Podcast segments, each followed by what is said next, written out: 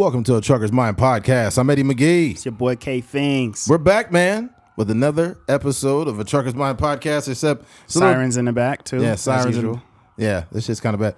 You, you hear your mic? You're good. Mm-hmm. You good? All right. Uh, we got a third mic in here today. You guys know him as uh, Demarie slash uh, DJ. Um, he's been here many times. He's not a stranger to the podcast, and uh, he's the third mic here. Uh, you go ahead and introduce yourself. Yo, what's going on, y'all? Like he said, uh, I'm gonna just say DJ. Demarie is too many syllables for a lot of people, so we're just gonna say DJ. That's simple. That's I've fine. heard every iteration of his name too. Like Yeah. I've heard Demar. I've heard Mar. I've heard Mar. I've heard Marie. Yeah. Some people think that the D part, because it's Mm. D apostrophe M A, you know, U R I E R, whatever. They think the D be my middle initial, and I'd be like, I would have put it in the middle, man. Like what the D stand for? You got one of those names that all the substitute teachers will fuck up during roll call. no, for ah, sure. Like- I used to dread being my. I used to be- Yeah. Demarai here? my last name Johnson. So as soon as they hit Jackson, I'd be nervous.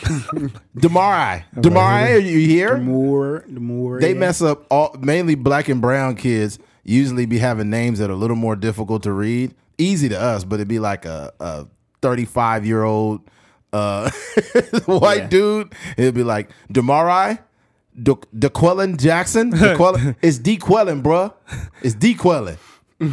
The one I re- the ones I respect is the ones that don't even try. They just Is it last fun? name Johnson. They're, Yeah, right? they're my Yeah. favorite. I'd be like, thank you, ma'am, because No, I know you got some crazy um, Navy slash Army. Uh, you know how they send the they send a letter to your, your crib, but Yeah. they spell it wrong all the time. yeah. So I know you used to get some crazy ones. yeah, That's why. That's why I know I'm not gonna get drafted. yeah. I said that is not me. Y'all call. yeah, he don't live here. Is uh, Watermelonisha here? Watermelonisha? Yeah, It's exactly. Walisha, bitch. I seen uh, my brother's name is Desmond Early. The craziest one I seen, uh, he got in the mail from like the army. It said Demon Swirly on there.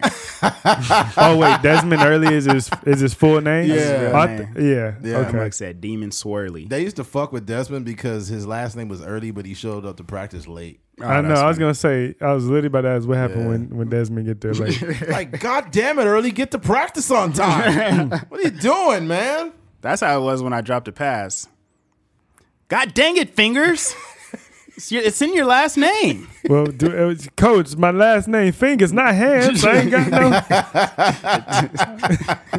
I need the palms to make a whole hand. I ain't got no. Like, God damn it, you it, I almost called you the N word. Keith, you gotta catch the fucking ball. All coaches is slightly racist. Yeah, they'd be like, yeah, he's like, you was about, I was about one more drop pass. You gonna call the N word. Yeah, non-racist white dudes' voices don't get that loud. What do you mean? Like coaches yell at a at a level that you can tell they're capable of yelling a slur. yeah, Yeah, that's funny. definitely Coach Shooty. I was Yeah, like, shout out to Coach, Coach Chudy. Shooty or Coach Gold. I'm like, yeah. An N word done slipped out of their mouth one time. Yeah. God damn it, just catch the ball. I'm just getting tired of this nigger ball. You gotta get the ball down the field, guys. You're like, what did coach just say? He might say it more comfortable than that. He might just be like, "My nigga, Like, come on, my nigga." Yeah, these guys, Coach Chudy them never said the N word. We want to make that clear. they don't want this shit oh, getting Oh, yeah, back. huh? They never said the N word. I've never heard it. Yeah. No, no. Mm-hmm. Yeah. yeah. All right, let's get into it, man. Um, first off, rest in peace, Takeoff um, from the Migos. Yeah. Um, very unfortunate news. Another rapper slain in a senseless killing. Um, here's what I have to say overall, and I don't want to sound um, insensitive to the situation, um, but what I will say is a lot of rappers are dying, and it's just become too commonplace. And I think ultimately a lot of these guys, they gotta move smarter. They got to. And and Nipsey, definitely one of my favorite rappers. Unfortunately, I felt like he wasn't moving as smart as he should have been. Only because even though he was doing some great things, when you're that successful, it's kind of dangerous to put yourself in a situation where you're in an underserved community and you're trying to help them, but they could come out and touch you, literally that's not always a good thing because some of these people can be jealous. Some of these people can have envy towards you and you don't even know what's going on. and those people have the capacity to hurt you. I think that you can be in your community, but it, it should be temporary. It shouldn't be to the point where they're comfortable with you being there and these people can hurt you. Now, I, I can't speak in length about um, Takeoff situation. I just think that there were some people around there that had the capacity for violence. And if, if you're a person that's successful and rich, you have to start moving like you're important. And you have to put yourself in places where things like this cannot happen. And I hate to say, I just I hate that people who look like me and Keith have this situation going on. Yeah. You know, I, I just like the, the Denzel Washingtons of the world and the Sidney Poitiers of the world. You're not going to see guys like that in situations like this. Mm-hmm. I think your success and your success and your maturity will only allow you to be in so many places. Mm-hmm. And I think as men and as people, we have to be aware of what our situations are and we need to move accordingly. Yeah, that's yeah, definitely. You know, starting off with rest in peace to him. It's it's it's. I think it's unfortunate because, you know, because of you know what I would deem like.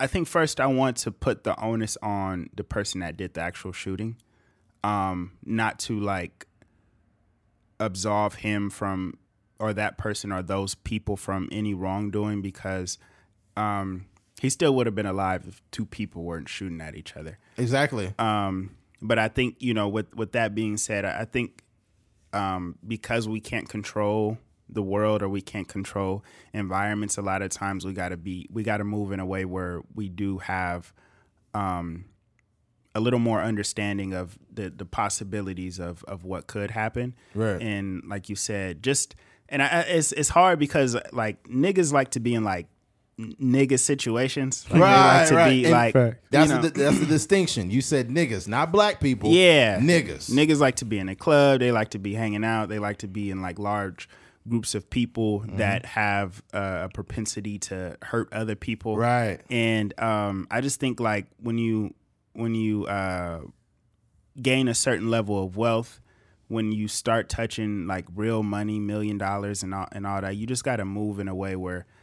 I, I don't even think it's about security. Like people are always saying, like, "Oh, they need security, they need security," but I just think it's about like your location. Like, I just think you need to be, you know, you do definitely need security because you know you're going to end up in like award shows and in, in different situations, maybe like um, you know, signing uh, autographs at different stores and stuff like that's like where security is necessary. But I think ain't security is not in that situation. Like that's what people are saying. Like, man, man, he probably should have security with him. Like, why is he moving around security?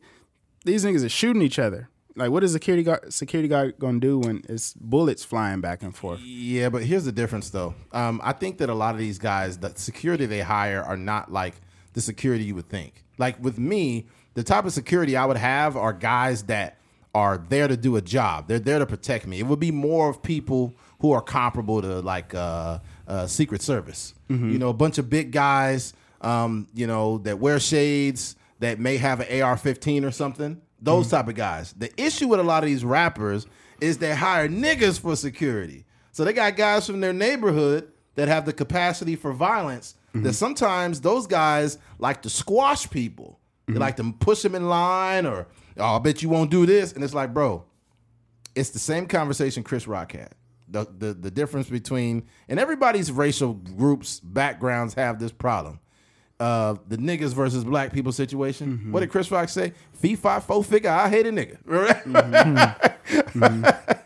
and it's like, yo, when they get when there's enough of people like that, then there's a possibility of anything happening. You, if you had real security, like real security, you wouldn't even move in those places. You wouldn't even be there. No, because it's a security risk. Yeah, yeah, Uh, I don't know, man. It's it's it's fucked up. We see it too often. Too many rappers getting shot. yeah. It seems like every month. Yeah, XXXTentacion. Him, he got PNB shot. Rock. Uh, huh? PNB, PNB Rock. Rock. Uh, he got robbed, and it's like, dude, this is happening far too often. And I hate to say this, and I and I don't want to sound insensitive to anybody who has died, but a lot of the reason why it's also happening because as an adult and as a man, you have to understand that your maturity and your position in life will only allow you to be in so many places. And when you PNB Rock, you can't just show up at a chicken place that's in a the fucked up neighborhood. Mm-hmm. And I, I don't want to. I just don't want to sound insensitive, but it's the truth. Mm-hmm. Like I'm 37. I don't go to clubs in Bakersfield. I don't go to Club Bricks because people there have the capacity for violence. And when you're around a bunch of inebriated strangers, think about this: when you go to a club, you're literally going to a place full of inebriated strangers. Is that the smartest place to put yourself in? And it's my cousin from the east side. He was like, "Yo, I'll be at Club Bricks. Pull up. Like I'll be at Club Bricks every Friday. You know, I'm not going on Friday. Club Bricks. Yeah, I'm not going there, Mister Gangbanger. I'm not going there, sir. I, w- I will say to, just to because Keith uh, mentioned uh, them shooting at each other. They weren't actually shooting at each other when Takeoff got shot. I just mm-hmm. saw like a whole video of like it's actually on camera like what was happening. Mm-hmm. So really, we we heard that Quavo was into it with some guys, mm-hmm. whatever, over the dice game. Right. Um, at this point, they were arguing about like basketball, but it was still gamble related. Yeah. Yeah. But Quavo actually said, "Man, let's go," because I don't want to end up I don't hurting want to nobody. hurt nobody. Yeah. Mm. And so they're actually walking away. The person that shot Takeoff Mm-hmm. is actually behind all of them as they're walking away, Mm-hmm. and he comes up behind Takeoff and shoots Takeoff Ah, directly. So Mm-hmm. it wasn't like Mm. a, a shootout was happening, or it was like a stray bullet, like they were first saying from their own entourage. Somebody tried to kill him. He was a dude in a yellow shirt. Yeah, and then he ducked off Yellow behind the whole thing, and Mm-hmm. then somebody did start shooting back from their entourage, but the only ones who had, well, initially only had guns were their quote unquote security. But it's like Eddie was saying, this hood Mm. security that Thank you. that dudes want to hire Thank you. that you think is going to keep you safe when the truth is somebody is hire security nobody's looking to kill because they don't know them Mm-hmm. you hire security you you go out here and you hire these dudes that's from these hoods and these neighborhoods somebody's looking to kill them because they've been doing dirt they known as There a dangerous dude like so why would you go and put yourself in the same even the same car as a target you mm-hmm. already like behind the eight ball Yeah. But- yeah. I, I just find a very common theme is a lot of these rappers that don't have great messages. And I hate to say this, but you have to call a spade a spade. At some point, we need to understand that a lot of this music is influencing a culture of people. And I'm not saying it's influencing black people, it's influencing a part of our culture. Because there's a lot of people mm-hmm. in our culture who make a lot of money, who own lots of businesses and real estates and, you know, LLCs and S Corps and all this stuff, right? But then there's the other sector of people in the culture that, you know, are influenced by this negative message. Mm-hmm. You know, and they go out into the world and, you know, they out in the club sipping lean and doing Percocets and all of this shit. And I think that th- this shit's got to it's it's appropriated toxic behavior within the culture and it needs to be eradicated. Like Yeah. and, and it's it's people that i like as artists but they don't influence me. Like no disrespect to yg terrible message in his music. Yeah. uh, a lot of snoop dogg's music terrible messages in the music. Uh, pimp c terrible messages in his music. Young dolph terrible messages in his music. A lot of artists i like i just have to be objectively honest about it. Um, it's it's fucked up, but it's just mm-hmm. true. Nipsey was changing his message. If you listen to his messages and his music, he was talking about vertical integration and you know, uh, eh, you know, life insurance policies and things of that mm-hmm. nature in his music. Mm-hmm. So he had updated his programming, and he also mentioned that he's like, he's like, I don't want to do no more destruction to my community. You heard him talking about that. So I think that when a person is cognizant of their position in the culture and they make that change, I think that's awesome. But when you exist in a culture and you talk about violence and shit all the time, don't try to act like you. It's kind of what Meek Mill did. Mm-hmm. You know, how Meek Mill got out and you know he was uh, doing the social justice stuff, and then he arguing with with six nine about to mm-hmm. fight him. I'm mm-hmm. like, dude, what are you doing? Once you stamp yourself as a person that's supposed to be presenting something positive, you can't just be doing some fuck shit like that. Can I, I? I'll say though, Meek Mill arguing with six nine is a little different because six nine Meek Mill doesn't have anything that six nine desires, so they can they have a higher chance of just being able to fight, nobody having to die, versus uh, like you said, be aware of who you are and your level of celebrity and these things. Also, be aware of who these other people are and their level. They don't have what you have, so automatically, what comes with that is envy, which. Uh, for instance, PNB Rock again, you walk into this Waffle House not only are you PNB Rock, you already got the celebrity status, Mm-hmm. but you also got Jury. two hundred and fifty thousand dollars. You got two hundred fifty thousand dollars on, mm-hmm. and I need two hundred fifty thousand dollars. Mm-hmm. Or Yeah. I've never seen two hundred fifty, or never had it, only dreamed of having it, Yeah. and you got it on. I need like I need that because I don't hate you. I hate what you have. And Yeah. I hate my own situation. So I'm gonna take what you got. The sick part about it, it was the father and the son. Yeah. You know that, right? Mm-hmm. It's a father, a son, and the And a mom, and a, right? and a mom. Oh, I was about to say the holy, because you said the Father, and the Son, Holy and Trinity. Oh, Ooh, wee. Then the father and the son and the Holy Spirit got this nigga. God damn. That's crazy. yeah, man. This Earlier is. today, I was, um, I think I was leaving church, um, and I seen a dusty nigga in a Fiat bumping the craziest. Like it sound like, you know how like it be like gangster rappers that we have never heard of. Yeah. it's like you know pop music listeners. Yeah, yeah, yeah, yeah. It was like shoot a nigga dead up. It was just, but he was driving like a like a Rav Four or something. I was like, this nigga's crazy. yeah, that's hmm. terrible. He'd be like, "Oh, I'm listening to Sleepy Cuz. Be like- Who the fuck is that?"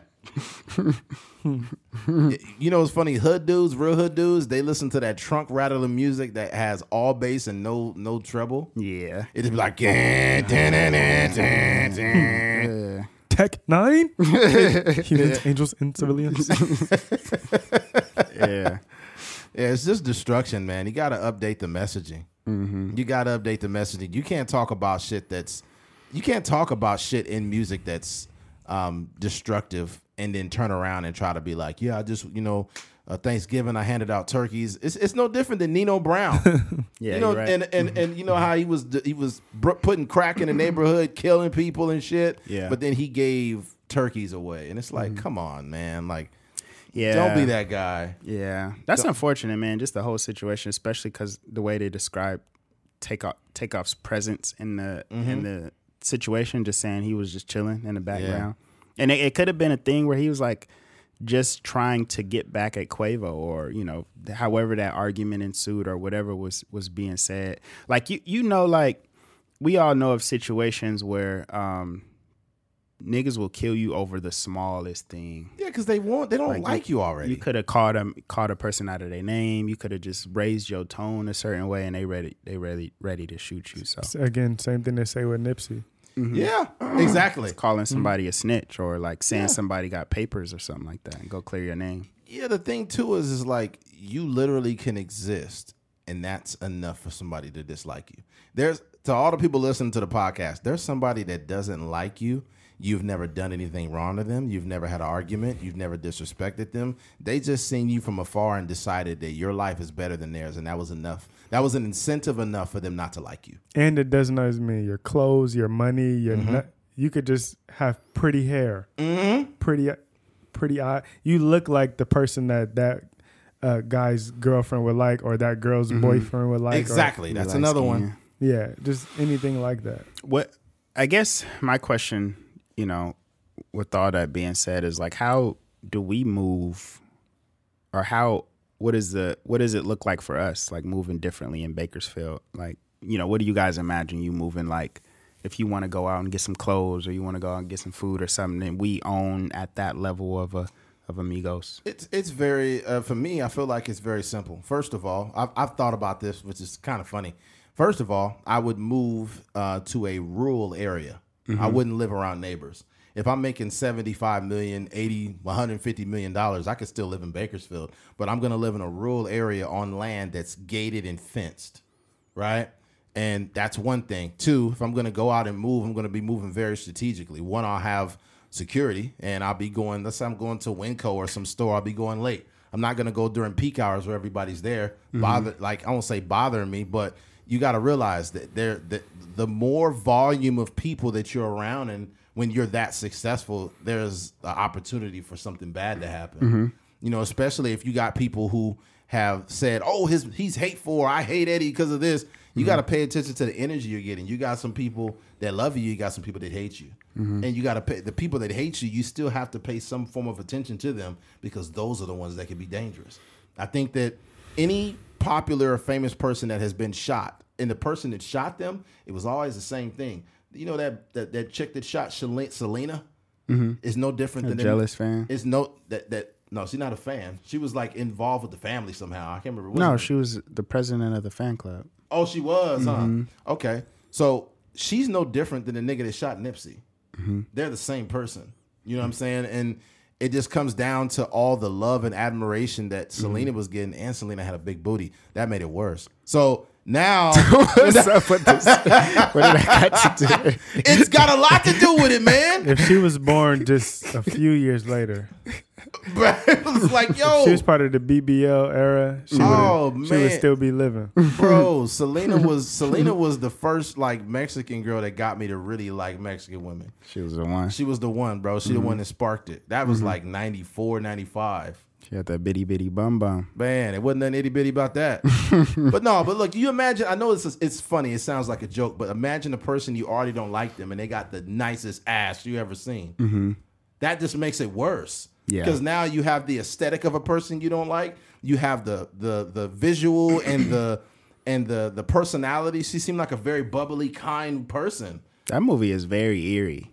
Like on the surface, it's like you know her becoming famous, and then she, and then you start to introduce like the girl that kills her, and it's just kind of like, damn, Fucked up. They a showed uh, tragic story. They showed um um they showed her last interview ever before she got shot, and it's just sad because Mm-hmm. she was so happy. She's like, "Oh no," he's like, "I so I'm so thankful that you you know took this time to have an interview." She's like, "No problem. It's it's always good meeting you. This and that." She was just really kind, Mm-hmm. and it's like, yo, who would shoot somebody like that?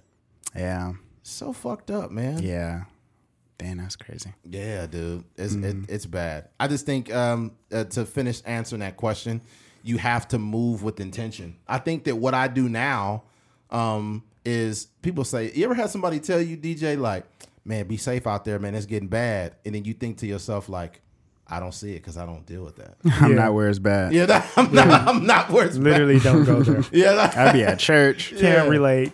yeah, it's, it's just not. It's House. I don't I don't I don't live in that world that you mm-hmm. guys live in. And I'll mm-hmm. see somebody, and no disrespect, but I'll see somebody that's younger, and they'll be like R.I.P. little little little Chris or whatever. They'll be like some his gangster name, Little Chris Cuddy Cuz or whatever, and they be like, Little Chris Cuddy Cuz was a good dude, man. You find out Little Chris Cuddy Cuz was shooting at people. Yeah. You Niggas put- would be really out here with bodies. yeah, you put that energy out, it's gonna come back. and, and and it doesn't mean that you're you know you're you shouldn't have empathy, but at the same time, is you didn't have empathy for the niggas you was shooting at. Yeah. Yeah. And that was going to be the answer I was going to give. Actually, outside of Selena, um, for the most part, you you get the energy that you're putting out. Mm-hmm. So it's the reason why, again, these are rappers we hear about keep getting shot. Yes, Um, they're putting out a certain energy yes, that makes people either envy you because you are rapping about the things that you possess that somebody else don't. And so you may be talking about how somebody else don't have them that you know personally, right. but it's also somebody who you don't know personally that's sitting there listening and saying, "Well, dang, he sound like he talking to me." Mm-hmm. So there's that that you're putting out, um, and then just pay attention to who's not getting shot, It- because it, these are these are all black men, Mm-hmm. but they are very specific. These are rappers. You haven't heard about no R and B singers getting shot. R and B singers don't get bullets thrown; they get panties thrown, and it's facts. because of the energy they're putting out. What they're singing about mm-hmm. brings that Yeah. energy. Yes, And some of them really be like real gangsters. Yeah, but and they Yeah, do, some but they do. don't sing. They singing about they singing to the girls to where them dudes that would shoot them don't even want to be at Yeah. their concerts. They like, man, I ain't going to that concert. That's, man, that's for the females. Da da da da. Mm-hmm. because like Jagged Edge seemed like they kind of like street dudes. Yeah, mm-hmm. but Yeah. ain't nobody. When you say I'm the toughest dude in the world, it's another tough dude that want to Mm. try that, or that want to say like, man, he might be the toughest in the world, but I get rid of him, Yeah. I'll be the toughest dude in the world. It's some dudes that are you know the R and B guys that you know will sing those bubbly songs, but they probably really kill you. They'll No, they like, really meet me at the altar, nigga. I'll kill you. They say they say like Lyfe Jennings like that, all Oh, that. yeah. But imagine like it's a dude out there that hears you, you know, talking all that tough talk Mm-hmm. and will shoot you and then go to jail and still be proud.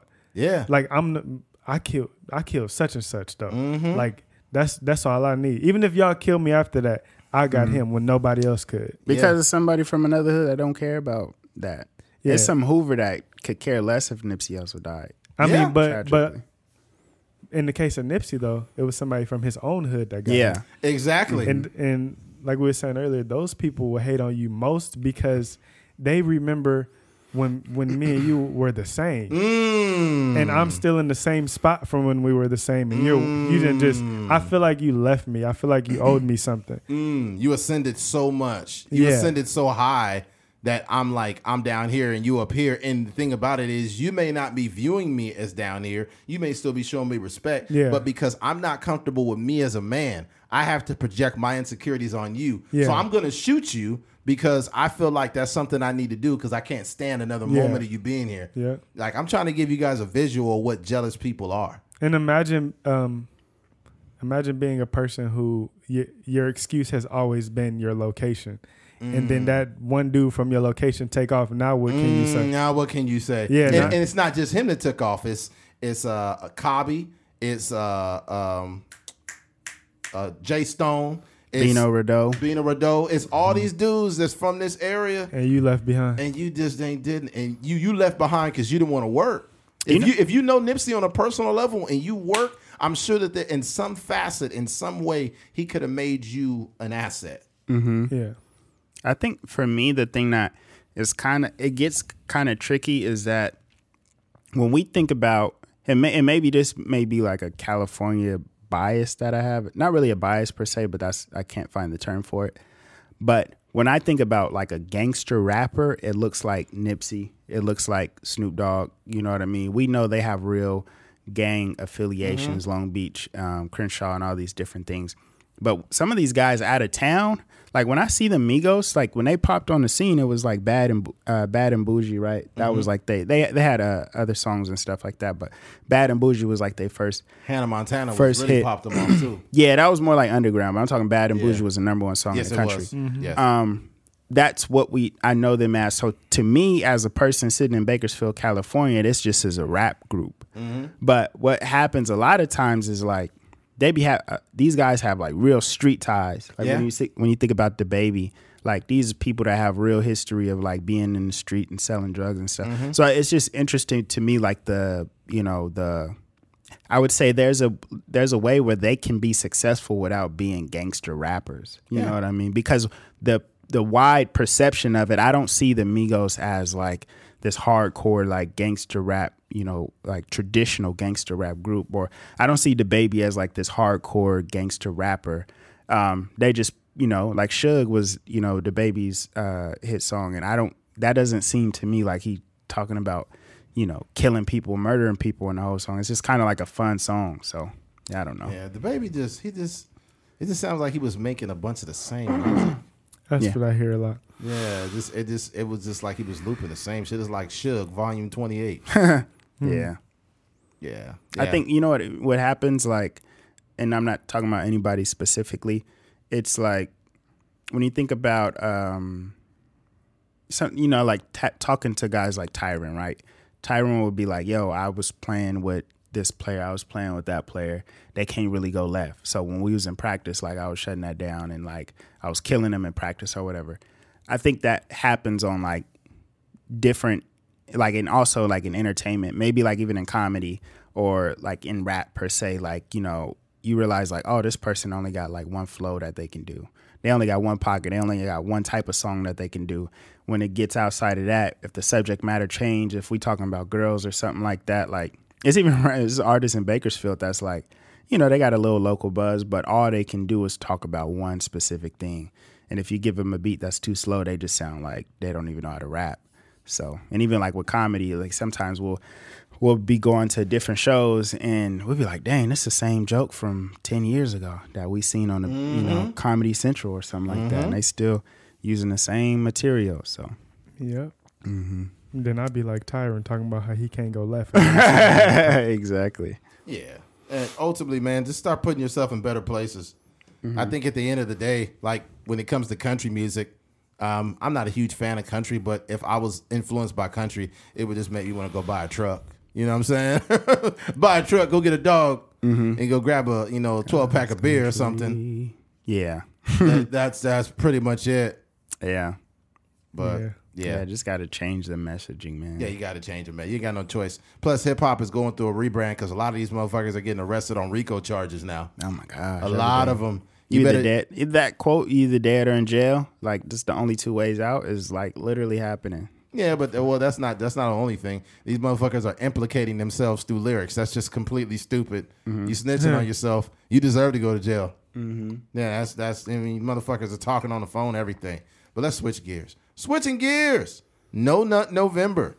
Um, obviously it's November. You know, uh, my favorite holiday of the year, uh, Thanksgiving and whatnot. But it's also something called No Nut November, and I guess uh, there's some people participating in this. I won't be participating in this, um, but it's uh, holding your nut back, not busting a nut the whole month. I don't understand why this is something that people will try to celebrate. You know, if you're a guy that, whether if you're in a relationship or not, or married, you still gotta, you still gotta get a nut off, man. Mm-hmm. Or you might, you might, you, instead of explode, you might implode. You might fucking blow up from the inside.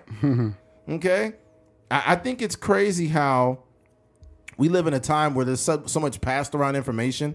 There are dudes that are like, "Oh, I believe in semen retention, and you know, it's it's good. It's build your testosterone." It's like, bro, it's been dispelled. This shit does not work. You know, it does not work. You're just holding in nut for no reason at this point. I think it's it's it's just science. I mean, it's science is literally just an agreement, right? Like at one point in time, everyone thought the world was flat because everyone thought the world was flat, and they knew it for a fact. Um, so with the whole semen retention, I think it a lot of it is just like this study versus this study. Um, I think uh, Joey Badass is a person that is like practices but some people practice semen retention in an extremely weird way, like where they still have sex, but they just Mm. yeah, don't it's nut. weird. That's that's weird. That's torture. that's odd. That's odd. I'm from the bus. Ha ha. All right, put it back.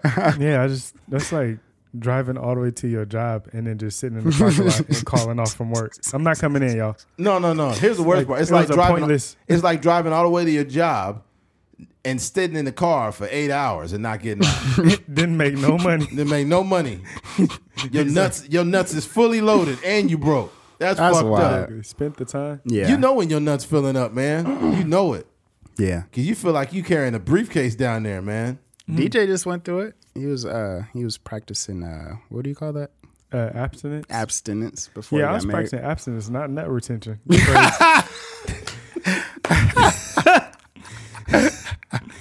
I'm sorry. I got, I'm sorry. Go ahead. Y'all was, y'all was talking. Abstinence. How long did that last? Uh, from like May all the way till I got married. So f- No from May, way. Yeah, from May to October, and it was uh, yeah, it was it was more of like a spiritual thing where, uh, you know, we didn't have been going to church and all these things, and You really did that, man. yes, and and we wanted to try to live correctly, but it had been a struggle for, you know, while. You say like, man, shouldn't be having sex. Specifically, my wife now, but she was more into that, and I was more like, I know we shouldn't, but uh, My mind's telling me. yeah.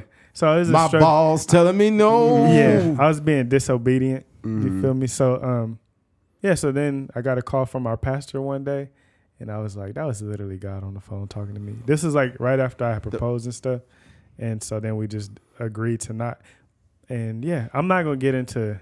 Nah. It's a totally different topic, but there are like benefits to coming to an agreement. It actually makes you, when you know that that's not on the table, you don't even think about it the same. well, that was that was that's an agreement between you and your wife. Yeah, Okay. Mm-hmm. Well, that's that's a little. I guess that's a little different. That's something that you guys had agreed on, and it was uh, led up to the marriage. This that's that's different. but, I- there I'm- was no nut retention. I don't know. should, I'm, I'm just saying you need to bust one. You should Yeah. just be purposely somewhere. hold bust it somewhere. Somebody's gonna get this nut. I don't know. Somebody's getting it. if ain't nobody getting it, it'll end up on a rag somewhere. I don't know. Yeah, It's gonna end ra- up the somewhere. Sock gonna get this nut. the sock gonna get loaded up. Oh man, hilarious. yo, that's wild. Imagine you got like a podcast. Somebody gonna get this sock, yo. Somebody getting this sock.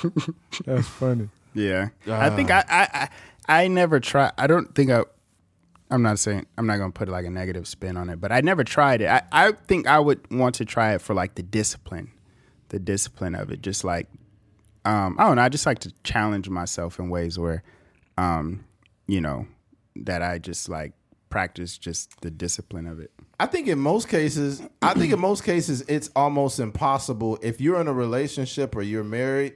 That would be hard to do for most people because I'm gonna keep it real. Even if you got the discipline, most women need some dick. Yeah.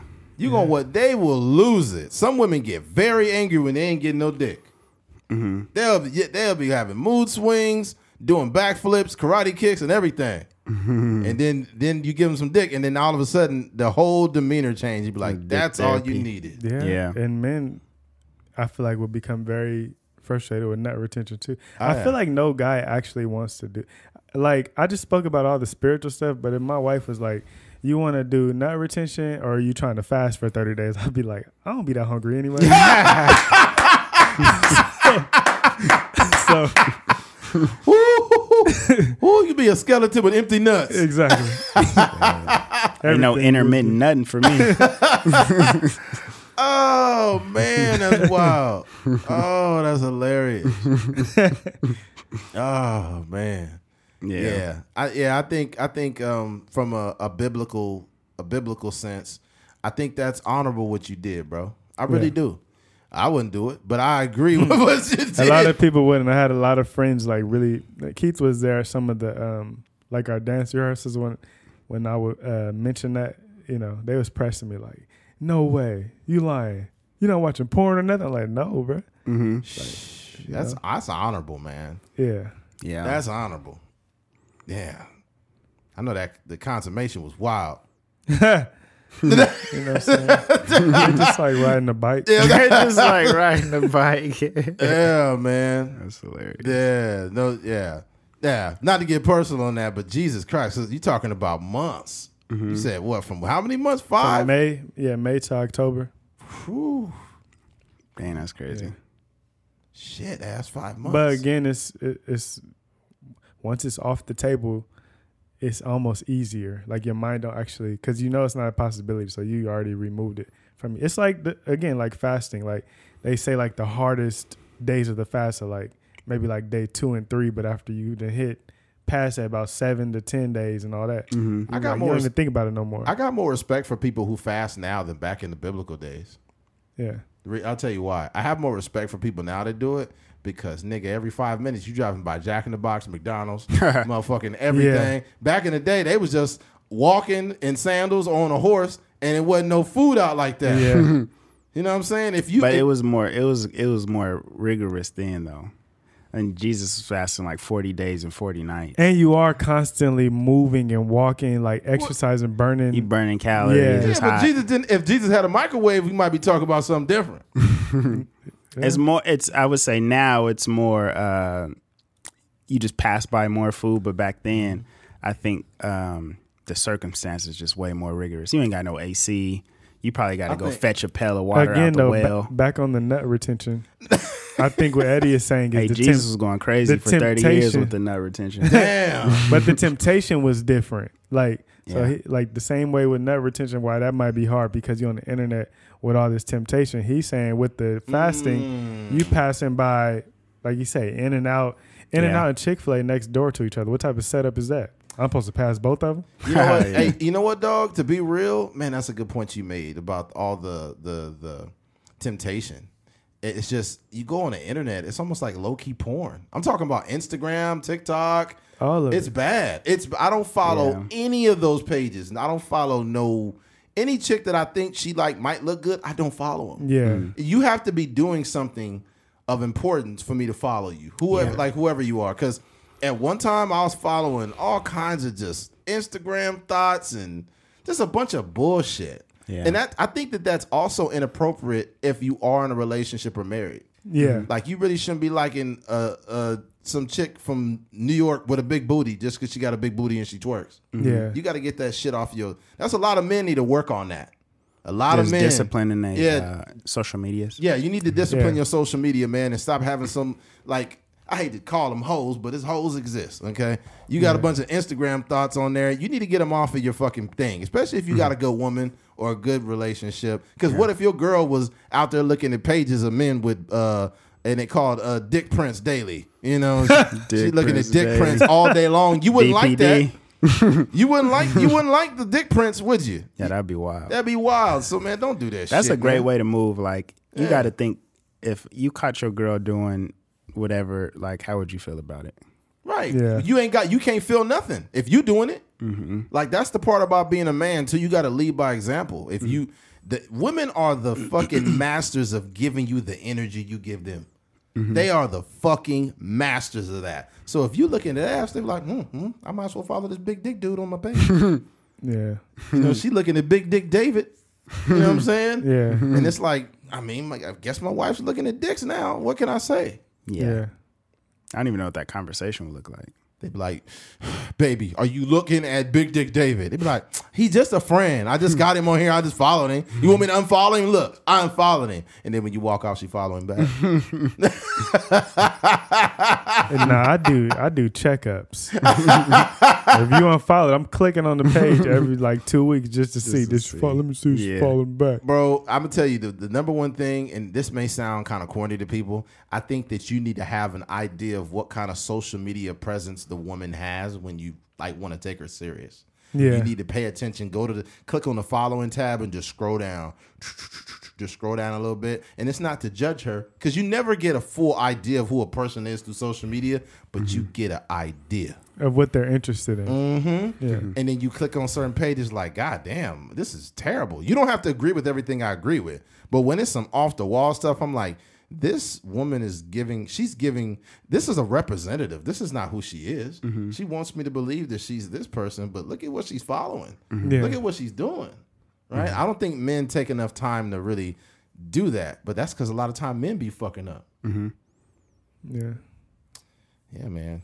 Yeah. Yeah, that's facts. But yeah, no, no, no, no, nut November is uh, this is kind of it's a, it's just it's really just nonsense. Yeah, it is. It ain't no real science out there supporting it either way. I think It was, but science updates.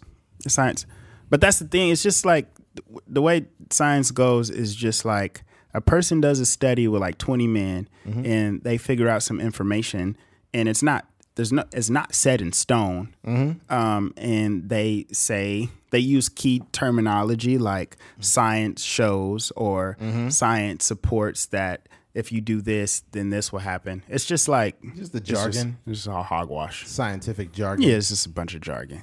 I think the biggest science is like cool, but have you ever seen like um something they'll say like vitamin such and such supports Mm. digestive health or something like that. And you take it and you get diarrhea. And you're like, Yeah. this don't really work for me. like the same thing with like caffeine. Like I can drink coffee and go to sleep. You know what I mean? So I think the best way to judge like science is like try it and if it help you then cool, but if it don't work for you then cool. Cuz I say like, you know, so no no nut November might actually help people or at least, you know, they it might help them get Yeah. more sleep or something like That'll that. But- be cr- that'll be crazy. Oh, go ahead, man. I'm sorry. Just do it. Just say you're doing it to participate. Yeah. The same as No Shave November. Just say you're doing it because you want to do it.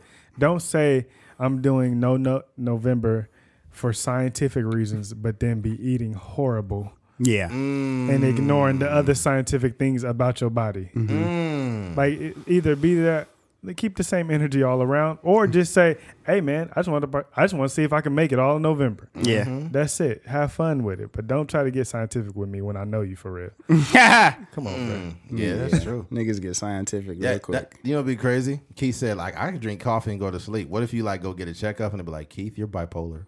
Dang. Hmm. I'm going tomorrow. That's not a joke. it's my annual uh my annual checkup. 9 a.m. tomorrow. Oh, that'll be wild. Mm-hmm. Yeah, man. Yeah. Well, uh, good luck to those holding in that nut. All right. I hope you don't. I hope you don't fall down or crash or hyperventilate. all right. Switching gears. Damn, they put your phone on silent, dude. Jesus It Christ. should be on silent. That phone sound like a sex toy the way it went off. that shit say. "Yeah, yeah, yeah, yeah." yeah, and extras on it. All right, switching gears. Um, toxic, outdated sayings. You know how they, they have these uh, sayings or idioms, I guess you could say. Um, some of these are just outdated or they're just simply not true. One of them being the customer is always right. That's just not true. I feel like these statements were created by companies to basically bury their own workers. Like you put your workers in a position where they can't even properly help the customer because this motherfucker thinks they're always right. Mm-hmm. There's like, I know that if I spend fifty dollars, I can get a new TV by law. You'd be like, what? No, nigga, that's a fifteen hundred dollar TV. What are you talking about? No, I want to speak to the manager now. and it's like the customer's always right. You'd be like, mm-hmm. no, that's not not right. You need a therapist, motherfucker. Mm-hmm. you know, when I was working at Sears uh, back in the day, I was like 21 years old, and there was grown adults coming up in there crying and screaming and shouting because their order wasn't ready or whatever. And it's like, dude, these people are not right. They're fucking assholes. And anybody listening to this podcast that has ever done customer service in their life or has worked with people in their life, you would agree. People are fucking idiots. yeah. Pure morons. And it's like, dude, you these people what makes it even worse is when these people think they're right, you've just made your job harder. It's worse in the food industry though, because people be Yes. getting like very particular about the way they food, the way they want their food. Mm-hmm. You know, especially like it, it's one thing to have it like in a restaurant where you're spending like twenty dollars on a plate, but Mm-hmm. sometimes they do it with like a McDouble. Yeah, no salt, extra Yeah. well done. Uh, it's like, bro, I had to make 50 McDoubles the same way, cuz. Yeah, You gonna get this McDouble the same way. yeah, yeah. You're not getting no special McDouble for two dollars. You ain't getting no McTreatment. The only thing I, I mean, as, as far as fast food goes, the only thing I don't really tolerate is like cold food. Like if you mess up a little bit, like you know, I could, I could, I could deal with it. But if it's just cold, because I, I know from working there, like that, them fries would be sitting there for like forty five minutes, Really? especially like so. Say, say you have a lunch rush, and most of the food gonna be fresh because there's just so many customers in there. Right. But after that, that after lunch die down and all the kids go back to school, everybody go back to work. Um, they don't, they can't really guess how many like burgers and and fries and stuff they supposed to make chicken patties. So if you come at like, let's say you come at like two two o'clock or something like that, two fifteen. You getting like the tail end of like all the food that's just been sitting there for like thirty minutes. Oh, I didn't soaked up all the bad air, people coughing and shit, yeah, people on their cell phones, all kind of stuff. people in their period and stuff. That's wild. I'm fucking I think uh, I think one problem with like the customer is always right because Mm-hmm. I just uh, I just looked it up right here. Okay. Um, one problem with the customer is always right is uh, the customer takes that so literal that they think that they're literally always right.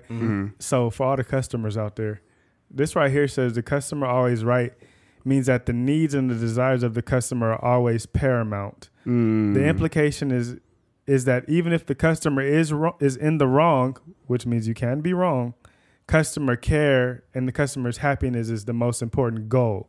So that just says that the person working at that restaurant or Doesn't that matter. department store, their goal is to just care for you and like we care about what you're saying, but it also says even if the customer's in the wrong. So it does not literally mean you're right and what you say Mm-hmm. is law or what you say goes. It just means that you're wrong, but I do care about you and you are yeah, valued to us, but you're just wrong right now. Yeah, but I think that's burying the employee, which is really fucked up. It's just like pushing them to the side. Yeah. And the employee is also not your fucking therapist. So it's like, at some point, I might tell you to get the fuck out of my face. Yeah. That do sound like some like relationship um, advice somebody will give you. Right. Yeah. Like always acknowledge your partner. Make sure you're showing empathy. happy wife, happy life. yeah. Hold, hey, bro. I was, that was one of the toxic statements that I was making here. it was three of them I have. That was one we're talking about. You want to stay on this? We could drop. Oh, we jump could to go. the, We could jump to that. one. the next one was happy wife, happy life. I heard a And good it- replacement for that too. Not to happy spouse, again. happy house. Yes, that's the one. I That's like the that one that I think to that one might be better. I like that one. It is the man better. is happy, then everything. Yeah, because I was like, "Ooh, okay, we both a spouse." Okay. happy spouse, happy house. Because here's the Mm-hmm. problem with that: that that that the the the parallel doesn't exist for the man, right? Yeah. So I feel like I'm not I'm not here specifically to make you happy. I think happy is a very internal thing, and I feel like I'm supposed to add on to your happiness, and you're supposed to add on to mine. But if my sole purpose in life is to make you happy, that happy, that I'm emptying my cup too goddamn much. That's a problem. That ain't good, right? Mm-hmm. Happy spouse, happy house, which means this is a symbiotic relationship. I'm mm-hmm. gonna give you as I'm gonna give you all of the effort that I can give you because you're my lady. You're not some girl that I'm just bringing over to have a good time. You're my wife. You're my girlfriend. I'm gonna give you all the effort that I can give you, right? Mm-hmm. But I, it needs to be reciprocated. Mm-hmm. And if it is not, we have a problem, right? Yeah. But that's a toxic statement. Happy wife, happy life. Well, the divorce rate's over 52%. I think that it's not specifically women just believing this, but I've heard women say it. Happy wife, happy life. Buy me a Benz. It's like, girl, if you don't shut the fuck up. Yeah, I, I, I would say I think it it's true in a sense, but it, Right.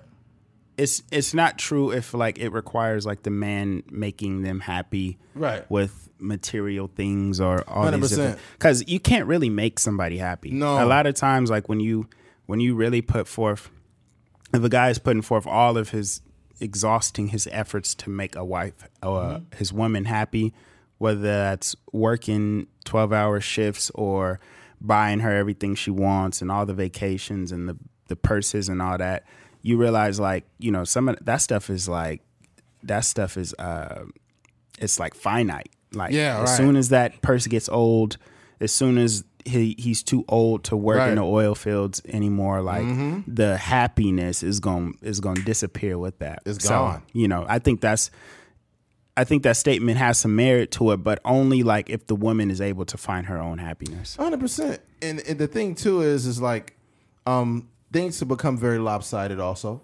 Whereas the guy will be like, you know what, you need to do this, you need to cook, you need to clean, you need to stay in shape, you need to do this. And it's like, okay, those things could be to be making him happy, but here's the problem. You want your wife to be in shape, okay, cool. But your stomach is hanging over your belt. yeah You've become less sexually attractive to her.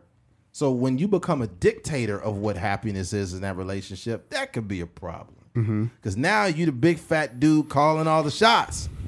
Mm-hmm. You know, you know what I'm saying? Mm-hmm. So is eh, you gotta be you gotta be careful with that, man. You gotta be careful. I think that it takes a certain amount of self awareness to be like, yo, um, am I being too much of a dictator? How much effort am I giving my girlfriend or wife? How much is she giving me? If I have to keep making, if I'm the one making all the reservations all the time, this is going to just piss me the fuck off, mm-hmm. right? So that's where the whole that saying is a, is a toxic statement.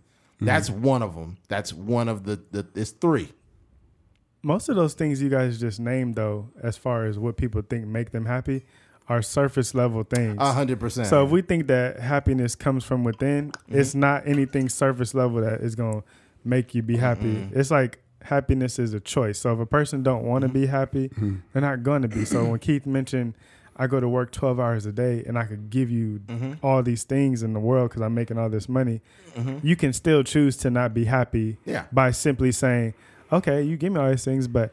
You don't spend no time with me. Well, if I start spending time with you, I can't give you all these Mm. it's things. gonna move the goalposts. So you have to make a conscious decision that I'm going to be happy. Mm-hmm. And then you said something that was important too. You said, um, basically, I'm just pouring into you, pouring Mm. into you.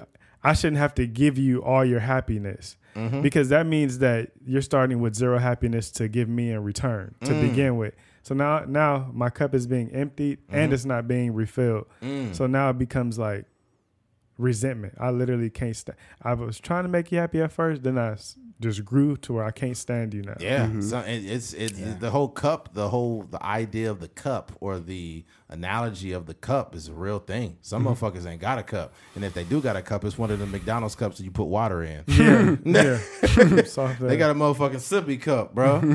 so it's like, dude, it, it's I don't know, man. It, it's it's something we got to work on as a collaborative. And also, happiness, I, I, it's subjective, but it's also not this permanent state. Happiness is a moment. It's not like a permanent state of because we have highs and lows. You know what I mean? So I can't make you happy.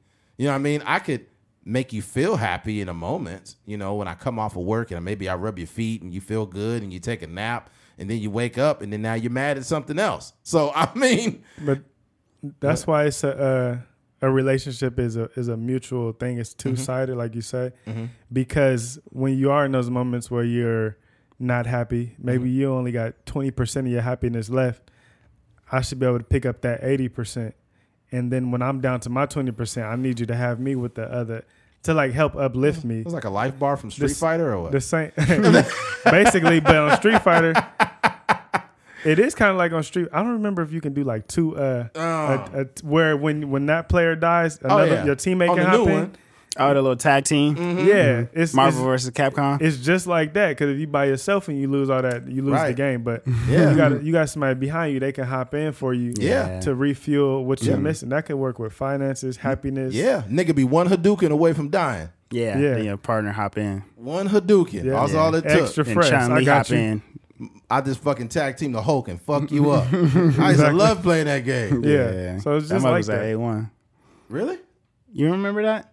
What? It was at A one we used in high school.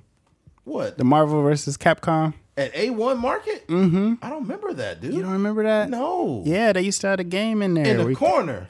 like right when you walk in, it was to like um, I think it was to the right or to the left. I forget Oh, exactly. they tell was did. That was for a short period of time. I remember that. You remember it? Yes, I Yeah. used to live on Orange Street right there, Yeah. and we could walk with walk to A one. Yeah. Oh wow. Yeah. That mug was in there.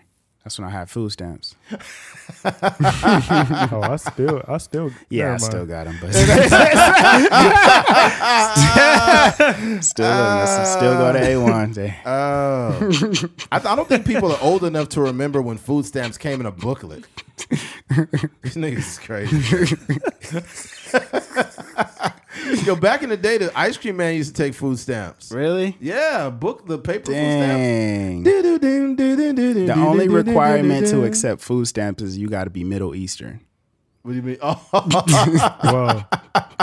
hey man, damn. the, the, the, the, the, this podcast does not reflect I was gonna say you you know, about, Keith uh, Keith Finger's statement about brown people. you about to move to that place with uh. I'm about to release. and it's yo, gonna be all y'all- the K's. y- Y'all gonna be the KKK. All the K's. you Kyrie, gonna K be K- Fings, Kyrie, and Y'all Kanye. just KKK. That's cute. It's like I used to listen to a Trucker's Mind podcast until they said anti-brown, anti-brown statements. And That's Keith crazy. refused to apologize. Yeah, Hey, it's some wild stuff going on in Iran. Really. I don't know too like too much details, but they're doing like these uh these marches in like L.A. and stuff. Oh shit. Yeah, I guess it's like some internal like civil war going on. There's a lot of really heavy stuff that was going that goes on. I know Yeah. that um um there are a lot of uh there's a good amount of uh, Armenian people out there in the LA area Mm-hmm. and there was something going on. I believe it was uh I think it was in Turkey. I can't remember. So Mm-hmm. I don't don't like a genocide. yeah, something like that was Mm-hmm. going on, and they was like really going through it, and a lot of people didn't know what was going on. Mm-hmm. You know what I mean? But there's people always going through something, man. For sure. There's Yeah. always something going on, and it was it was cr- it was crazy too. What was, happens like, a lot of times too is like like the people that I talk to from Iran, they're um, you know, they got family and stuff back there. So Mm-hmm. when they talking, they like like the girl I was talking to, she was like, I, I can't even sleep at night because there's kids dying, ten year old kids, like Oh man, you know, Alright. children getting shot and stuff like that. And I'm like, dang, it's really. And then what happens too is like you you know how that um survivor's remorse a little bit. Yeah. Mm-hmm. Like you know, it's people out here living the American dream, quote unquote, and it's you know they got their family back home. All that stuff be going on. That see, Mm-hmm. I told y'all spiritual reasons why I was on no, no November for five months. I'm, tr- what this got to do with nut? it's like revelations. Oh, that oh. All oh, this stuff. dude is crazy, yo. we talk about a genocide. He talking about nut. All this Cancel stuff, this nigga, man. He didn't want to kill his Just kids. trying to get cool with Jesus Yeah, Oh mm-hmm. man, before he pull up or something. God I bet damn. they told me. walking through Wasn't the ready. valley of the shadow of death. DJ, he, he DJ remind me of that dude. Remember that dude on that commercial? Man, get off the couch. You ain't doing them with your life. Man, Yeah. get up here and do something, man. Your, Yeah. That's funny. your nuts is full of semen, man. Get up off the couch. Man, It's full of seal. Man, go to college, man. Your balls is full anyway. You ain't got nothing going on with your life, man. Do something with this. You out here having sex? Why are you having sex? You ain't got no job. you still got food stamps. Why are you having sex? Your balls, full, your balls full as a motherfucker. What you doing over here, man? Go back to school, man. What you doing? I forgot to send it to you. Some dude found um some dude found that guy. No, And he didn't. him. Yeah. No way. Yeah. From This dude named Curtis King Curtis King. Remember Oh I sent you that video? Uh he was like somebody found him, this producer, and he found um he found him and he interviewed him. And he talked about how the commercial came together. Wow. like he was living in Arizona or something like that, and he was just like helping them make the commercial. And then the commercial, uh, I think it fell through, or some of the footage got corrupted, or whatever the case may be. And then they just was like, like it just wasn't working how they wanted to. So Right. it was like, hey man, like you got an idea, like just just run it. So he kind of freestyled that whole. He famous off of a commercial. Mm-hmm. Like he's and like getting interviewed and like people wanting to find them. Like where is mm-hmm. that dude at? Mm-hmm. Like, it's a definition of 15 seconds of fame. Yeah. That commercial's really old, by the mm-hmm. way. I forgot. Yeah. That, that had to be like 2005 or 4 mm-hmm. or some shit like that. That was, was a a long long time time ago. But it was just a remember that they kept running that same video on, for on years. BET on 106 and Park. Mm-hmm. Free and AJ was still on. Probably. Yeah, man, that's nuts.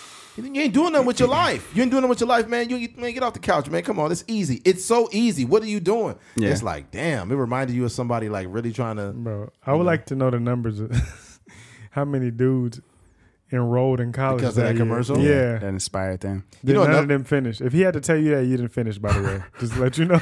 Another rememberable commercial was the one with uh, Romeo, ICDC College. Yeah. I was like, what the fuck is this? so ICDC Yeah. college. Any commercial with a nigga on the commercial, I mean, any college with like a nigga on the commercial, I am not going to. I was disappointed. No, a- that's it is not- Romeo, bro. Romeo it is not was- accredited. I was disappointed Romeo didn't pull out the ICDC college song in the Bow Wow versus battle. I. You know what's Funny funny about, about it, Romeo really went to USC. I know that's what killed me. You I didn't even go know. there. He probably just had a friend at that college that wanted to, you know, for promotional. That was purposes. Master P College, and they didn't want us to I'm say dead. that. They had Yo. rap snacks in the cafeteria. What's this shoe called? The Mum- Mum- The Mumyatis. Manyatis. Yeah, These They had Mumyatis. Manyatis as the team shoe on the basketball. I'm team. telling y'all right now, you come to my school, you gonna get some free muyatis every semester. You get free muyatis, you Every get some semester. rap snacks, all that though. You know what I'm talking about?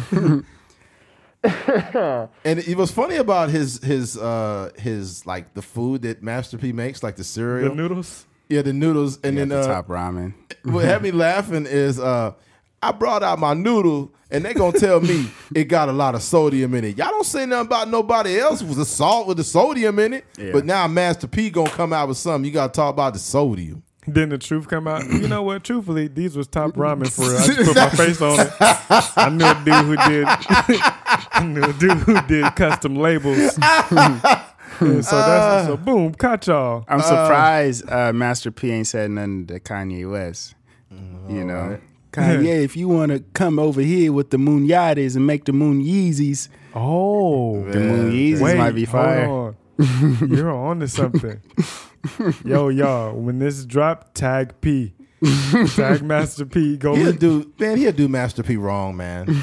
he'll work with him at first and he'll be like, see, Master P is Master P is no different than a white devil. You'd be like, damn, that's fucked up, man. You gonna post Master P text messages? Yeah, he'll post his The text messages. thread. Everyone the message will be like, make them say, uh. Huh? Yeah, I, I- you know what's funny? What I love about Charlemagne is he was objectively honest when it came down to Master P shoes. Master P pulled them shoes out and he's like, "What you think about these Muyadas right here?" and then Charlemagne was like, "I mean, yeah, you know." You weren't feeling him. he's like, "Oh, you ain't feeling them? Oh, okay." He did double back with some that look way better. Yeah, he did. He's mm-hmm. like, "Okay, this is cool." And then mm. they kind of like because they have respect for him, they kind of gassed him up a little more than they should. Though DJ Envy was like, "I know that right there. Yeah, that's that's genuine level right there. that's genuine level right there. That's good. That's good material. That's This good is- material right there, man." Hold on. Let's just acknowledge how Eddie just did like six impressions in, in the last like three minutes. Yeah, is cooking. oh man. Oh man. Yeah, it's it's some people that I I simply I cannot do Will Smith. Will Smith is just like you got to be like, uh, what's what's uh, Jay Pharoah. Jay Pharoah to do like a. You got to really be in your bag. Yeah. Yeah. Will Smith's These inter- dudes be practicing too. yeah Will Smith's interviews seem like kind of just not genuine too. Mm-hmm. Like um, I spent a lot of time like putting this together. You know, the network and the people. Um, a lot of love, a lot of fire in our you know in our passages. You know, when we came together, it's like shut up. I spent a long time not making myself look bad, and I'm utterly disappointed in myself, the whole Williams family. Rest in peace to Uncle Phil. He the only father fi- figure a nigga knew. Is that J. Cole? Oh All right, I gotta, I gotta, now I gotta do Will Smith impression. Hold on, hold on. Did you, did you, did you get it? That was the slap. You just Oh, Chris God. Rock. Did you, did you get it? When when when I, I when I slapped him, I felt the inner volcano in my mind and my heart go across Chris Rock's face. You- They, you know, they it really interviewed Chris Rock right after it. He'd just be like, "That nigga ain't shit. I be dying when niggas do the Chris. they be doing He this. slapped me in my face. How you just gonna slap me? There's a difference between white people. There's a difference between black people and Will Smiths. that's funny. Oh man. Yeah, that's wild, bro. Will Smith was wrong for that. I don't feel like he's done. En- I don't feel like he's done enough after that. He about to this emancipation gonna drop, and he gonna be right back into superstardom. Yeah. You think so? Yeah, he been showing it to all, Dave Chappelle, all kind of people. Will Oh, Smith is one of those dudes that that you know didn't nobody want to see him not be Will Smith. Yeah. Yeah. So Yeah. He just disappointed his his like hardcore fans for a little bit. yeah, Yeah, I did. I, look, I've always loved Will Smith, but I think that this isn't the '90s anymore, and I think that due to Will having so much of an eye and people following him, and then you got to understand he's technically new to social media. He's only been on social media since like yeah. 20 like since like mm-hmm. 2019 like late 2019 or something mm-hmm.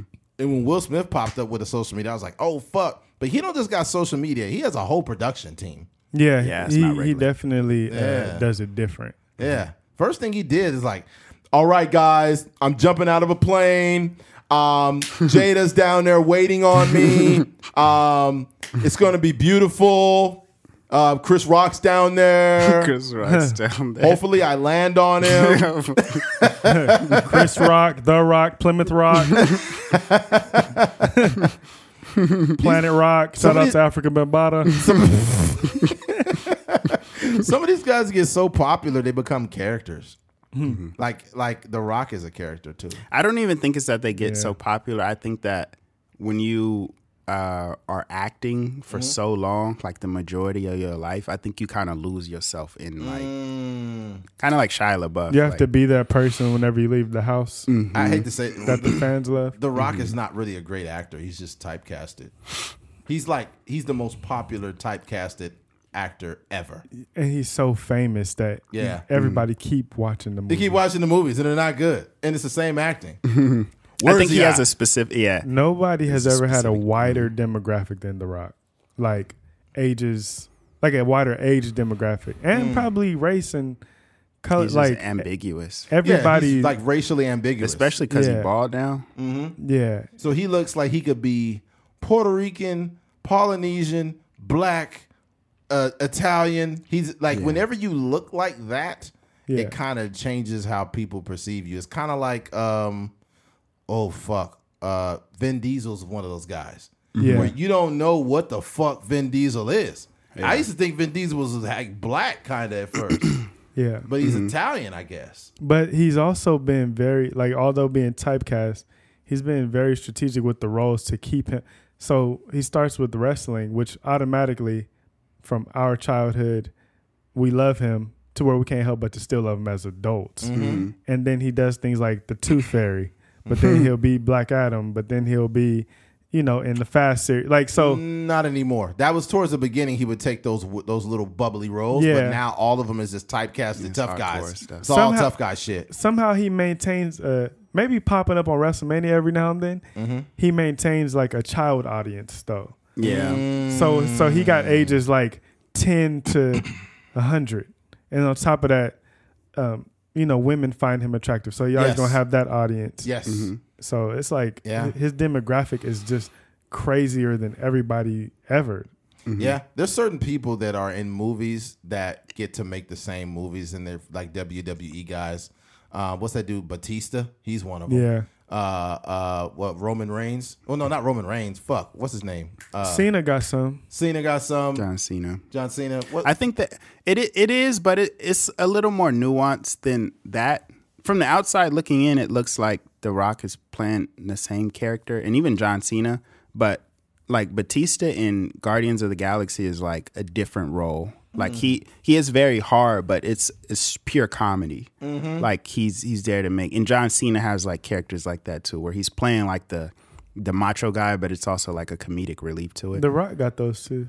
Yeah, I think even in Black Adam, The Rock is playing like I gotta watch that. it's Yeah. like it's still like the a version of the Fast and Furious and all that, but it's like very like stoic, um, which I think is actually like you know, like it's when people say that somebody isn't like acting. Um, it's not really true because that's the Rock don't wake up out of the bed like acting like Black Adam. it, it requires like some skill or some effort. It's just like the same role. So like for Samuel L. Jackson, he's actually one of the best actors maybe ever, but he's just doing the same like like a, That's a he is, similar iteration. But he's he doesn't wake up out of the bed acting like the character in Django is what I'm saying. What are y'all niggas doing in my house? That's Yeah. that's Samuel Jackson. I don't think he wakes up. He doesn't. Are you that's not sure his about person, that, Keith? though. Are you sure about that? Yeah, I'm just even for like DJ. If he if DJ plays like a funny black guy in a thing, um, and he does that like two or three times in a row, that's not how he is at home with his wife. He'd probably just be like chill. You know, I what mean, you might want to ask his wife about that. I don't know. I, I, the Sam Jackson thing is good because Django, the character in there, is not Shaft. yeah, it's different. Mm, They're that's a good totally one. yeah, they're totally different. That's a I good think one. we just get lost in like a lot of. Uh, there's only a few characters that really have a wide range of roles. Like Mm-hmm. Jamie Foxx can play Ray, then he can play in Django. Mm, yes. Um, That's a Will. Smith can play like you know he can play in Concussion, and then he can play in like uh, I don't know like Men in Black and all these different things. Like it's a it's a couple guys like that, but for the most part, it's like you know people that kind of stick within like uh, a certain. And what happens too is like it's not always them being like not bad. I mean, not good at acting. A lot of times it's like the writers and the directors. Like hey i have a mm. perfect role for you. But they only have a perfect role for them because they seen him play that type of character in the last movie. Mm. But sometimes it's like you'll have that director like a ryan coogler that could be like hey michael b. Jordan what would it look like if you played a supervillain? Or like you know what would it look like if you played the bad guy in, in this movie? And then they get those those those type of opportunities. Do you think mm. it's a this may be off topic, but do you think it's a good thing or a bad thing when you see a guy like an actor? Like I think Denzel is great. Everybody Mm-hmm. think would probably call Denzel the goat. A lot of Mm-hmm. people would. Denzel doesn't have characters that you remember that character's name. You just be known as Denzel, and you believe the character, but it's like it's Denzel. Whereas Jamie Foxx, you remember his character's names. Uh, I, I agree and disagree. I think that Denzel's probably most notable role, in my opinion, was in Training Day. But what is that character's? i don't even know his name Yeah, we just know that that's Denzel. So he's like always. Mm. Maybe Denzel is so big and Denzel is so great that the You- character name right. don't even matter. You got something just like Forrest Gump. We know that that's fucking uh, Tom Hanks. Tom Hanks. yeah, But you know, but yeah, but he really point. for he really Forrest Gump. He really I don't Forrest see Gump. time. Yeah, a- and I think it's just yeah. What was your question? Is it like a? I don't know if that's good or bad. Where you say, "Man, I remember that character because he that was so good," or is just I just can't help. I always see Denzel.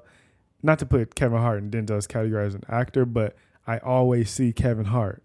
Whereas Yeah. Jamie Foxx, you see the character he's playing. Can we I say that about Malcolm X with Denzel? That's what I was gonna say. I would say Malcolm X was. I think it was really Malcolm X. Yeah. because he really like the cadence and you know his his tone. But I think that um, I think with Jamie Foxx, I think the only way you get lost in a role is if you change your voice. Voice I and, think- appearance, right? Yeah, and I think with uh, even with Forrest Gump, like his he had that kind of like slow, uh, you know, cadence, and he was kind of like a little, you know, he was not the smartest person. And what with Ray, you know, he really dived into mm-hmm. That's a good point. sound- the voice sounded. change probably is mm-hmm. what does it then. Yeah. because Denzel Washington has a specific way he, you know, like the way he talks, and that's why he's like a lot of people impersonate him. So Yeah. Never on the phone, god damn it. Mm-hmm. Yeah, that's Never on the phone. yeah, that's true. That's a good point. Mm-hmm. Yeah, but I think I don't know. I, I, just- I you know just to respond to what Eddie was saying, it's it's more difficult than like the person sitting at home scrolling through Netflix is like, man, this this this nigga again, Samuel Jackson again. But like it's it's actually hard to like do what a lot of these guys. He had a lot of movies where he was always saying like motherfucker in it, and it became a thing. That's what that's a, sometimes what happens is like people improv, and that's you could tell you could tell when like Will Smith is improving because um he'll be playing like I don't know he could be playing like Muhammad Ali, and he'd be like these jokers over here. But he always be saying like jokers, like that's like a phrase. I don't know if he picked that up from Philadelphia or whatever. Him and whatever. Jada both say that. Yeah, it's like I know that's not in the script. Well, Muhammad Ali never said jokers. Yeah. Yeah. These mother scooters trying to beat me out here. Yeah. like, hey, we might want to do a recap take on that one. Cause he said that in uh in that Suicide Suicide Squad movie he was in. Oh yeah, Yeah. yeah. It's been a That's gonna stand out to me now. yeah, you gotta wa- watch out for all. Uh, there should hope somebody might have did like a little mashup on YouTube of all the uh, movies where he said jokers in there. I think Jamie Foxx to me is the deepest actor we've seen in a very long time because he does everything to a T, not just the voices but the mannerisms. Yeah, Like when he did Ray, he did that water walk when he was walking. He and went crazy He with sold the character so fucking good that you was like, crazy with Ray. when your brain shifts to where like that's not Jamie, that's Ray Charles. It's Chris Rock got the best joke ever to me about that. What's that? Mm-hmm. He said Jamie played Ray so good they went to the hospital and unplugged the real Ray. Like we don't need two of these. he said we don't That's need two of these. Why, why, why you unplugging me, man? Why, you- why you unplugging me like that? Oh, oh, oh. He Said, Jamie, Jamie played Ray so good they went to the hospital and unplugged the real Ray. Like we don't need two of these. the cool part about Jamie Foxx is so casual about that character. Like he was uh he was on the um uh Tank's podcast and he was like, Man, you he, Tank was just giving him his, his flowers, like, Man, you do impersonation so good. He's like, you know what it is? It's like we all can sing in here. So first you gotta get the tone, like you gotta get the pitch right. And then once you get the pitch right, you start to like look at their cadence and like Mm-hmm. how they talk. And then he went into like, you know, uh, Bill Clinton and all these other characters Yeah. that he could do. Yeah. And uh, Tank was like, nah, bro, you like oversimplifying. It is way like, it's way deeper Yeah, than that. deeper. You know? It is okay. It is that simple, but it is that hard too. Mm-hmm. Because for him, Jamie Foxx, it is definitely that simple. Mm-hmm. Because I have heard like improv acting teachers and things like that say, if you can sing, usually you can because you do have voice control. Mm-hmm. So like when you mentioned how Jay Pharoah can do like two hundred something impressions, Mm-hmm. it's probably only like six places in his voice box or whatever it is that he has to go to to do all 200 of them. So like he uh, somebody broke down how like to do Jay-Z and Maya Angelou, you go to the same exact place in your Yeah, I remember Uh, somebody saying I think it was Affion Crockett broke that down.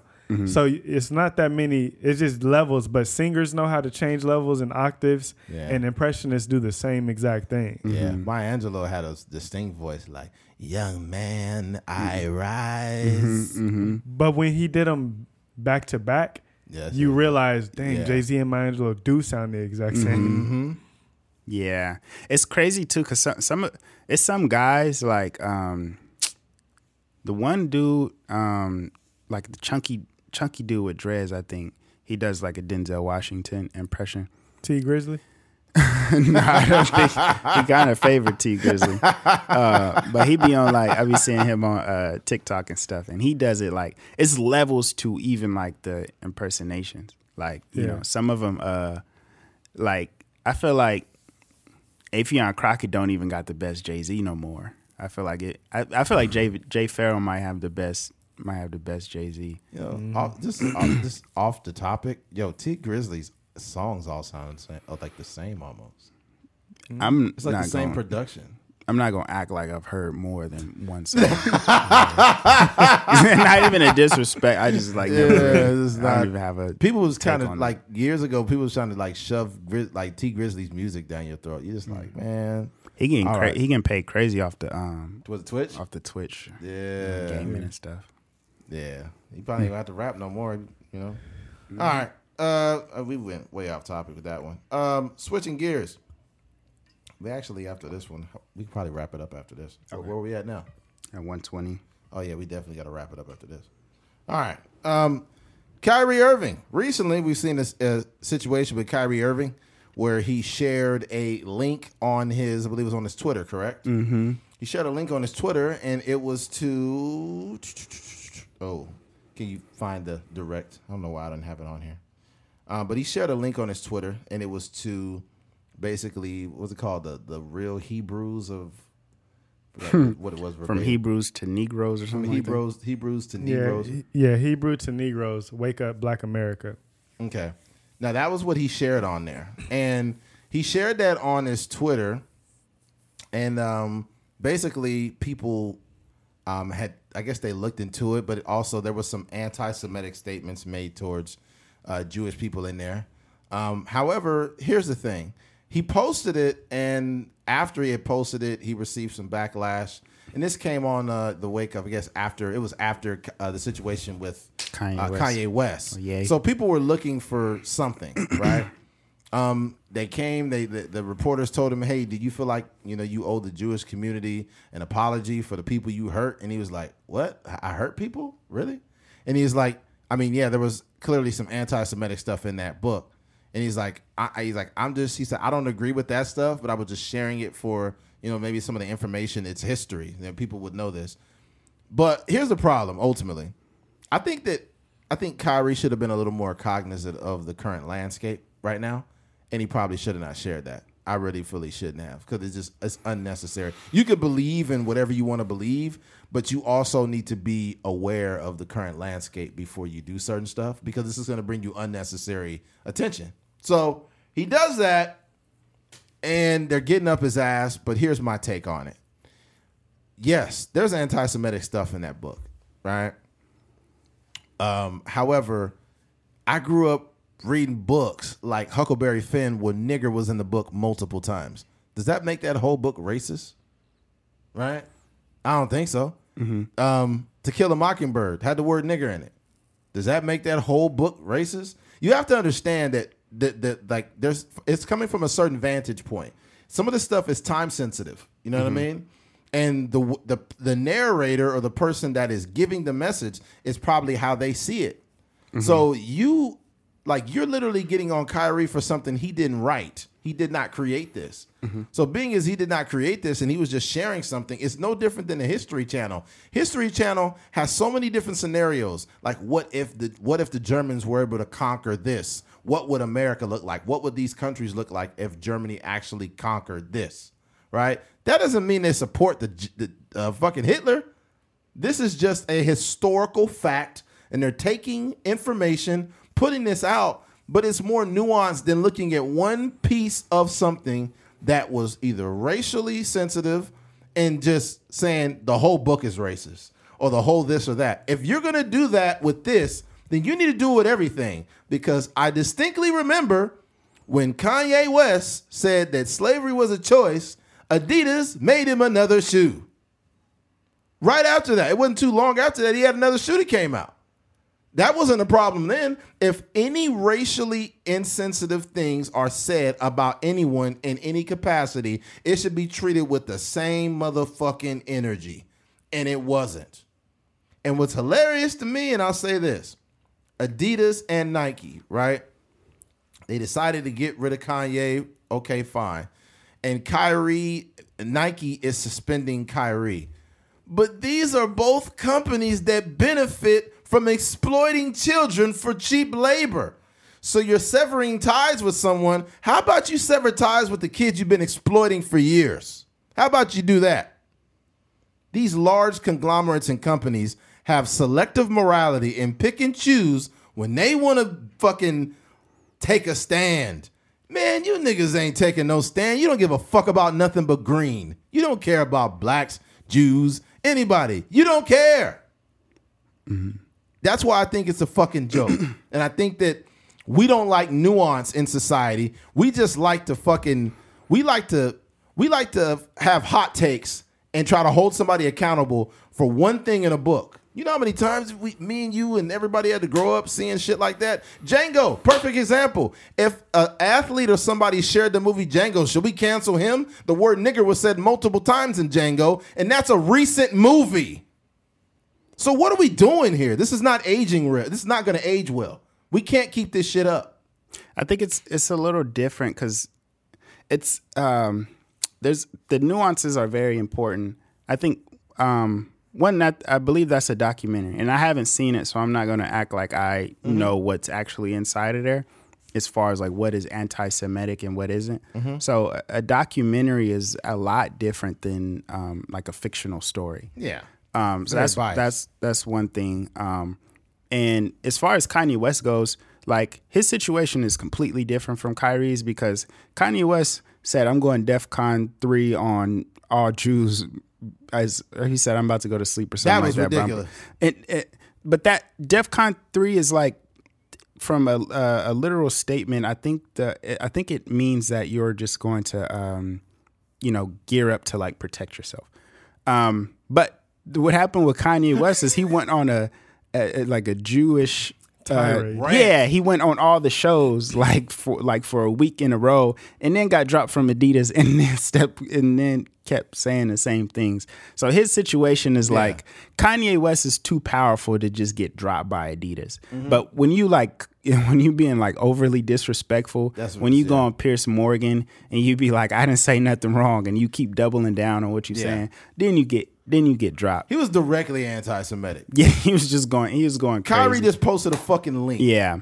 And the thing with Kanye West and like the anti Semitic stuff is just like that's OD. And I think that um with with Kanye West, it's what he was trying to say really gets lost in the sauce because he was just too disrespectful. Right. Like if he was just calling people out by names like, hey, this person owns my masters or this person is giving rappers bad contracts This nigga just said Jews. he was just going crazy on all the Jews. There's some broke Jews out there. Like nigga, I wish I could slave a, a rapper.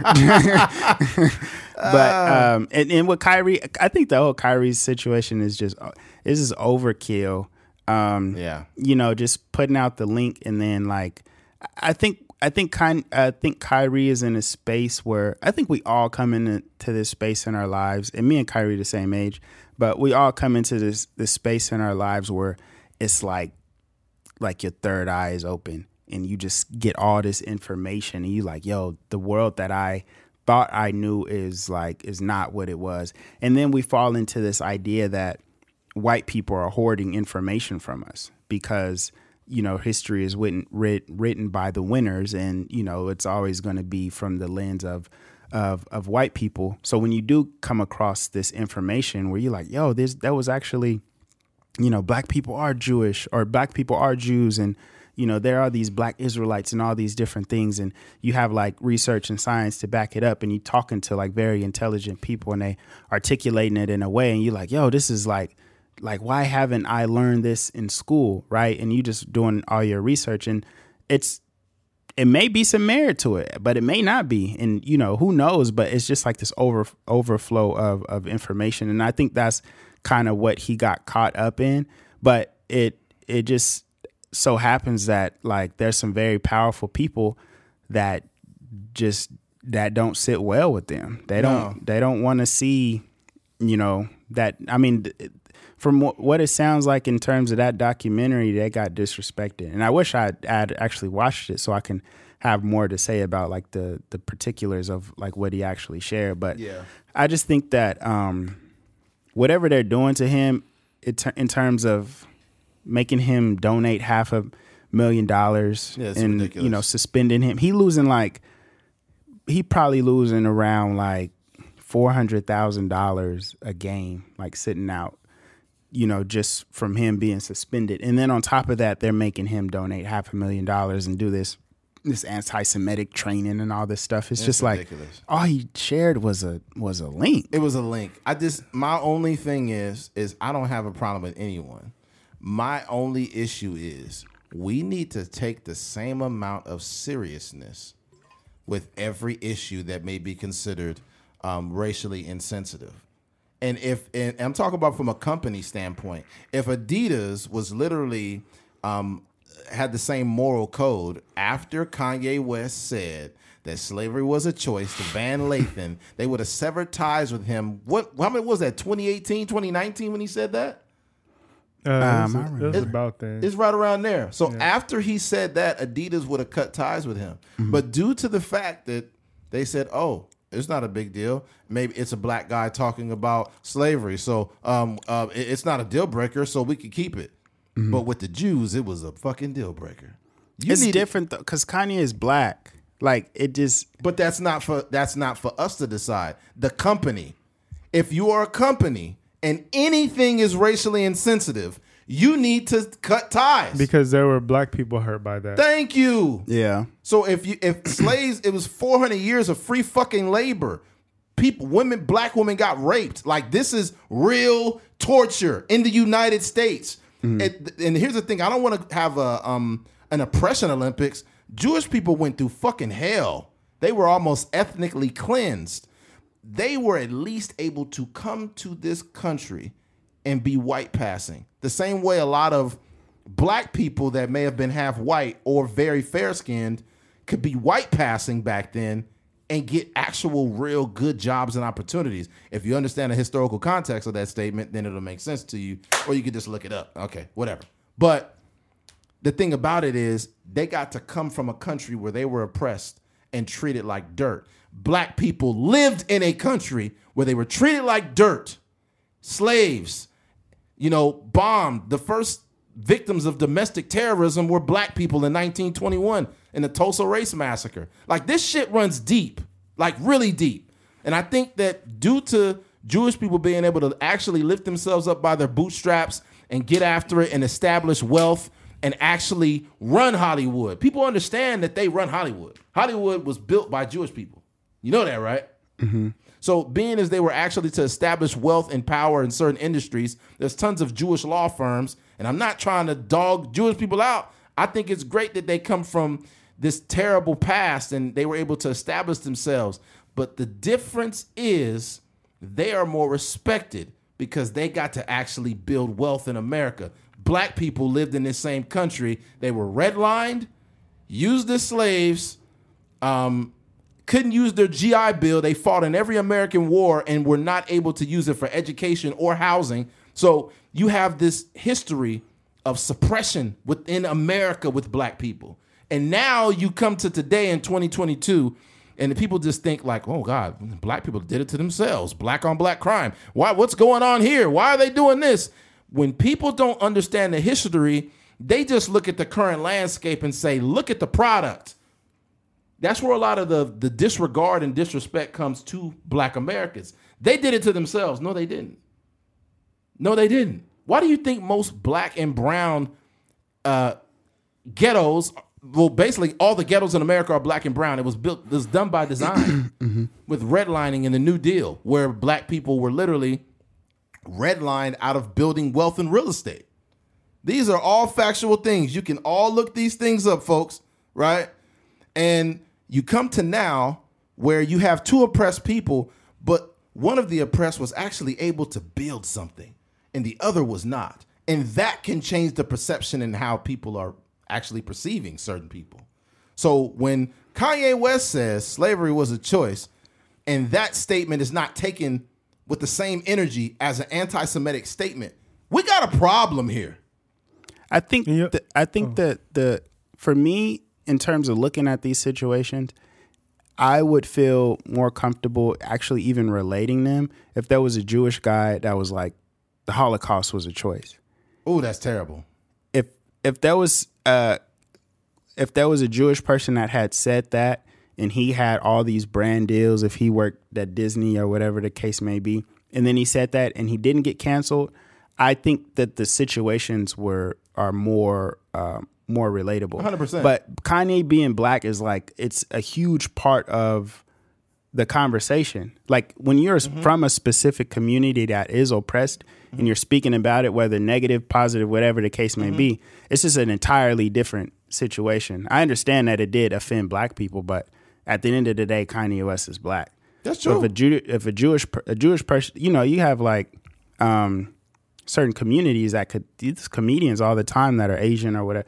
Jo Koy makes fun of you know his mom all the time in his in his stand up, and there's like nuance to it because he's like you Mm-hmm. know you know he's talking about you know from the uh, Flagrant Two podcast Mm-hmm. where he's talking about representation and all these different things. Right. But when you're from a specific community, it can it can be offensive, but it's just a different it's a different conversation than just um, you know a basic uh, anti whatever race statement. I think though, like like the Jo Koy example, when he is making fun of his mom or doing these accents or whatever the case, Mm-hmm. he's not making fun of a situation where people were uh, murdered, raped, Right. like something that's so hypersensitive. So I think like what Eddie said was for the company, like we said, Kanye is black when he is saying these things about slavery being a choice, but he still hurt black people who are your customers that are buying Yeezys and buying James Harden and whoever else is selling for Adidas. Because let's be clear, without Yeezys, nobody has been buying Adidas. No. But you know that's you know that's up to them. But um, I think what Eddie is saying is true. Is basically keep the same energy. Right. Um, and I think too, um, that is what the standpoint that Eddie is coming from is I think the same standpoint, which has been acknowledged on ESPN and everywhere, that we all know that Kyrie was trying to come from. Mm-hmm. It's just that the way he t- basically saying like Kyrie wants people to understand that he feel like his people are great as well and they should mm-hmm. be treated that way mm-hmm. and da da da da and these particular people are being treated a certain way for who they are believed to be mm-hmm. when we are actually them. This is what Kyrie is saying. Right. Right. Right. So Kyrie is not saying I hate these people. Holocaust never happened. I wish they mm-hmm. didn't exist. Right, right. But he did share a documentary that highlighted right. that, but also like the things he wants to say, but it also, which from what I hear, very briefly highlighted some things that were very offensive. Yeah. Which he should have thought about that part of it. A hundred To say like, wow, what if people take it as I'm supporting this? A hundred But percent. Mm-hmm. What's an, what's kind of annoying about it is that multiple people have acknowledged they know he was not coming from a place of malice. Right. He doesn't have hate in his heart. He just want his pe- wanted to be understood that you know his people are our people are also greater than we have been treated. Hundred percent. So um, I think that I feel like the the punishments Yeah. he should he should he should have had to apologize and things like that. But I feel like the punishments have been excessive and delayed. Right. I feel like the punishment is because of the reaction, not because of the action. Yeah, Because it right away, all these things should have been okay. Kyrie, you posted that link. This one you're suspended for five games. We need an apology. Uh, you're gonna do this. this all the, the whole list. Yeah. If the whole list arrived that day or the next morning, that's one thing. But y'all waited for all these things, and then at first they just wanted the apology. Right. He apologizes, and then now we got a, another list. Like you know what? Yeah. We didn't think you were going. To me, we didn't think you were going to apologize. Let's have you do these extra things as well Yeah. Ridiculous. To satisfy. You know, but you know he wasn't correct No. in reposting that particular link. Maybe he could have used a different source of information to support his, Mm. uh, you know, his his the positive side of his argument. But Yeah, I, I agree. I think that it goes back to what we were saying. Like I feel like your maturity and your position in life should only put you in so many places and also allow you to do so many things. And I think if you're aware of your platform, you need to be aware and be very cognizant of the things that you put on the internet and the things that you share. And you need to proof check that shit 10 to 12 times. Because what happens is is is like the world is in a position where they really want to cancel you. And I think that um, they can't wait. They can't wait. Especially Kyrie. Yeah, The they can't wait. vaccine, t- NBA been they're so tired of him. He's just talented.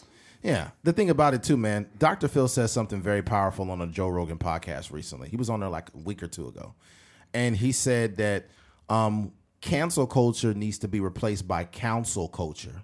We need to Yes. count. We need to counsel people. We need to mm-hmm. talk to them where they may be wrong. You mm-hmm. know, we need to have real conversation. No one wants to have a conversation anymore. They just want to say anti-Semitic. That's racist. That's racist to black people. That's racist to white people. That's this and that. Yo, we. I read a book that said nigger in it, but I didn't make the whole book racist. Yeah. That's the crazy thing is we don't ever look for nuance. We just want to cancel motherfuckers. We don't ever want to have a conversation. It's so annoying and mm-hmm. It's not going to age well. But I think another reason why the cancel culture exists or the idea of it is just for liability purposes. These major companies don't want any heat on them. Even though they are in bed with the devil himself, they don't want heat on him. The same company that will suspend Kyrie Irving has the nerve to do it while benefiting off of cheap labor from fucking kids. Yet you want to suspend him, right? It's just for liability purposes. From the media, you want to hide you want to hide the idea that you want to even hide the idea that you're doing anything wrong. The problem is once people make this once these companies get this big, they're oppressing somebody. I don't give a fuck who it is, whether it's Amazon, Nike, Adidas, whoever it is. They're oppressing people. Someone's being oppressed when you get that big. Yeah. It's not it's not really about like um doing bad or good. It's just about like is it known if I'm doing bad or good? Mm. Because um just look at college football, right? Oh, like with God. Penn State when when uh Joe Paterno, Paterno. was over there, like every, it was all everything was good. You know, they went in the Big Ten and all these other things. He knew Sandusky was fucking those boys. Yeah, he knew it. He and fucking then knew he it. and then he gets fired, and then Right. you know the whole or you know they get suspended for five years or whatever. You know from uh, bowl appearances and all these things, and all the wins are erased, and his statue gets taken down. But you know, like you said, it was for years and years there was Mm-hmm. actual information that you know they knew about certain situations, and they just kind of kept it under wraps. Yeah. So that's that's the thing. Like I, I think none of these organizations are um, are like super clean when it comes to uh, you know, like you said, there's somebody in in Cambodia or somebody in Mexico or somebody Yeah. in China right now that are in these like you know uh, working conditions that are terrible. Yeah. and they're No air paid- conditioning and shit. Yeah, It's- pay pennies. It's because things are not moral motivated; they're money motivated. So they care about whatever Kanye has to say or Kyrie has to say that might cost them money, but they don't care about those kids that's working because that's actually saving them money. Right. So as long as my money is good, I'm good. Until right up until so the Joe Paterno thing. Once things become public, even like uh what the owner, ex owner of the Clippers, where Yeah. what Ster- made that Donald girl Sterling. what makes that girl feel the need to record him? Maybe he been talking like that and she been telling people and people been like, you know, And she used it as yeah. leverage. Yeah, it's like She's we, no better than he was. yeah, or it's like maybe people already knew that about Donald Sterling. Maybe Mm-hmm. like Don, Donald Sterling being, you know, one thing Ain't about no way the yeah, that's not a no. shock to nobody. Yeah. One thing about rich people, uh, They know. they they gonna be who they are. I'm rich. Like what I gotta answer, especially a Yeah. billionaire. Robert Kraft getting hand jobs. Yeah, what I gotta be, I'm gonna be me regardless. But as soon as it becomes public, now it's like, oh, now we gotta do something about this. Donald Sterling, we're sorry. We've been new, I know. Yeah, But look, we right. gotta we gotta we gotta cancel you out now because it Mm-hmm. then got out. Now you, now our money could be messed up. Yeah, Yeah. you know it's funny. I remember especially during you know 2016. You know Trump was just coming in, and you know there was the you know the build the wall rhetoric and whatnot, and like build that wall, build that wall, right? And the Trump hats came out. Um, what's hilarious about that is the you know the same people you say and build a wall and you know they're coming in here, they're illegals and some of them are rapists, this and that. They was making the Trump hats in Mexico. Mm-hmm. Yeah. Yeah. They had a factory making Trump hats in Mexico. There's a lot So of the same people, the same brown people that you want to build a wall to keep out, you're using them to make hats. That's dude. That's why these companies, dude. I don't care about what any of them say because once you get that big, you're oppressing somebody. Like even like the Bank of America and all these banks that they're like, we stand with the black community and all of this. I knew something was fishy. And then when you do your history on these banks, they use slaves as collateral. When mm-hmm. someone didn't have something, they say, "Hey, give me four slaves." Then they mm-hmm. literally was having slaves as collateral. So it's just it's hilarious. No, they doing that now. I've been getting all kind of overdraft fees. How we gonna get this nigga? We gonna get him one way or another. oppressing me since 1992. Yo, I think they switched. To, we talked about it. They switched the overdraft fee to like ten It's bucks. ten dollars now. Mm. Yeah. But they made billions off of overdraft fees. And you mm. you know one of the sick thing about it? They made billions on overdraft fees from people didn't who didn't have money. So that means the people who had a lot of money, Yeah. they didn't make that much money on them. They was taking advantage of people They who probably never live paycheck to paycheck. have it. The average everyday working person, you know, is more likely to be uh, uh, overdrafted. and it's more broke What's people than rich is people. that's ten less dollars you have on the following check too, and so on. That's just fucked up. It's not right, but this is what banks do. So I, I think that it's morally wrong to charge a motherfucker if he ain't got no money. What are you charging him for? Yeah. Yeah. You just need to you need to make something, don't you? They You- should do like a thing where you just gotta like mop Bank of Americas for like an hour. Just like work your work your overdraft off. Yeah. That's nuts, man.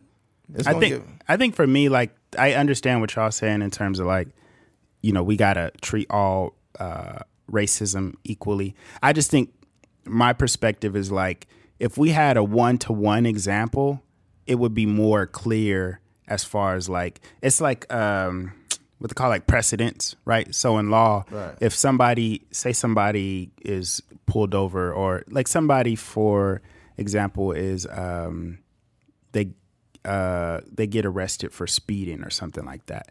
There's a precedence already set that this person was driving 40 miles per hour, or this tri- person was driving 100 miles per hour in a 35, and that's like a felony or something like that, Yeah. right? So there's a precedent set. So the next person that drives 100 miles per hour in a 35 mile per hour zone, they are going to get equal you know maybe equal or more um, or you know relatively the same type of treatment when it comes to them being arrested but i think what i'm saying in terms of like what kanye west is saying like slavery is a choice versus like um, what's going on in terms of like anti-semitic statements and, and all these different things like it's just it's a little bit different because there are um, what you call it like just nuances and caveats to to all of these statements. So I was just saying that if somebody from the Jewish community came out and said some I guess anti-Semitic statements about their own community, then I would be um, I just want to see what that looks like. I don't even know, you know, I don't know what it would look like. I don't know what would happen, but I just want to see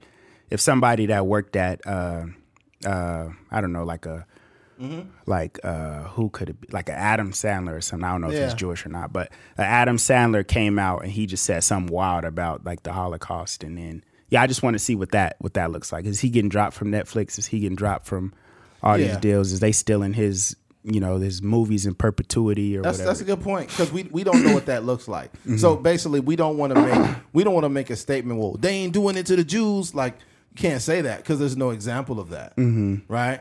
My only thing is we do have an example of two different things though, and the example is the company reaction. That's the only difference. The company reaction, you had two examples, one being anti Semitic, the other being um, reductive of black people in slavery. So you had those two things, you reacted differently for both. One of them you chose to allow, and it's not up to you to say, oh, he's black. No, that's not up to you. What's up to you is seeing him saying something reductive about a certain racial group and acting accordingly. This breaks our policy. If you take those two things, they're comparable. Well, yeah, they, I mean, slavery was a choice is bad. and then the other shit he said about Jews was anti-Semitic.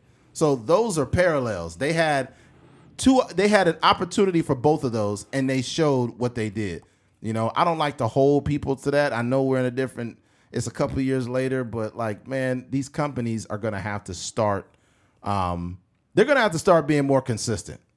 But th- that's think- the thing, though. Like the reason it doesn't really work is we ca- we say nigga all the time, and But- technically saying But nigga you're a is racist. company. You're a Technically company. saying ni- nigga is racist, right? yeah. So are is Nike going to drop every athlete that says nigga? It's a good point. But I think that the, the I think y'all having the wrong, I guess, discussion or debate.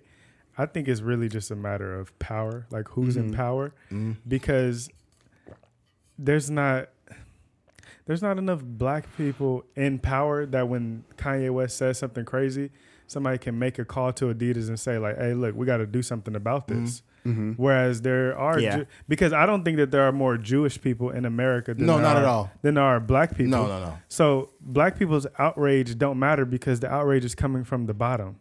It's not mm-hmm. coming from the top. Yeah. So these companies don't care to have a response because the bottom can't really take no money out your Jews- pocket. And we're very forgiving. So Yeah. one thing Adidas know, Kanye West can talk crazy about y'all, but guess what? Y'all still about to buy them Yeezys. And that's all we care about. Yeah, Jewish people they have like a whole like coalition, I believe. Yeah.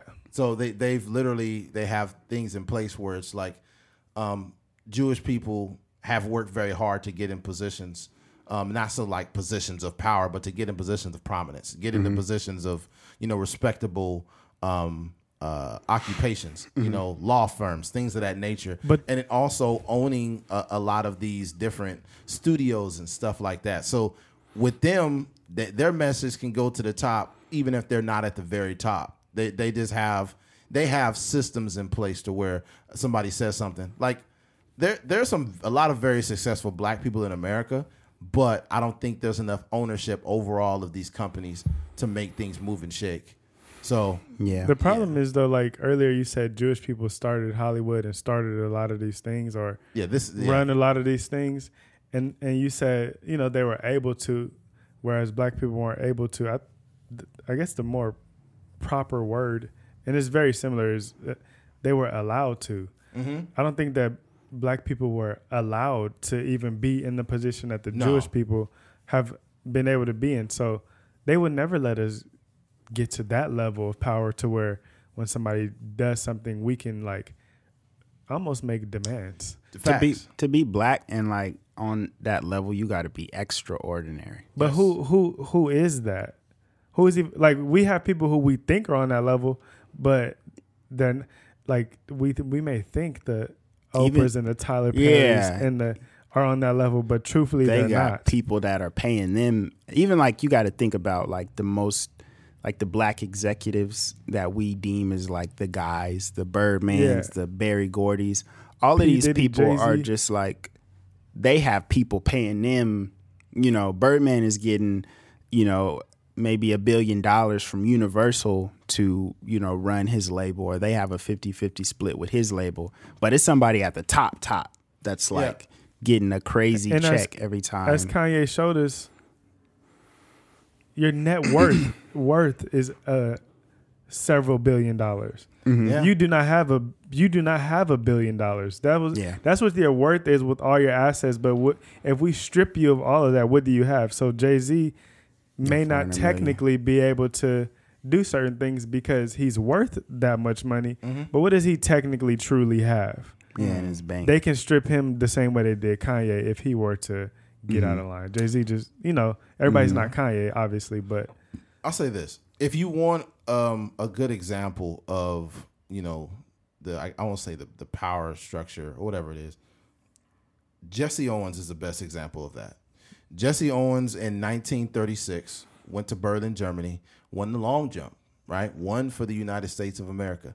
I seen the movie. When he came back to the United States, he couldn't even go to the restaurant door. He won a had- 100 and he had to go though. through the fucking kitchen. and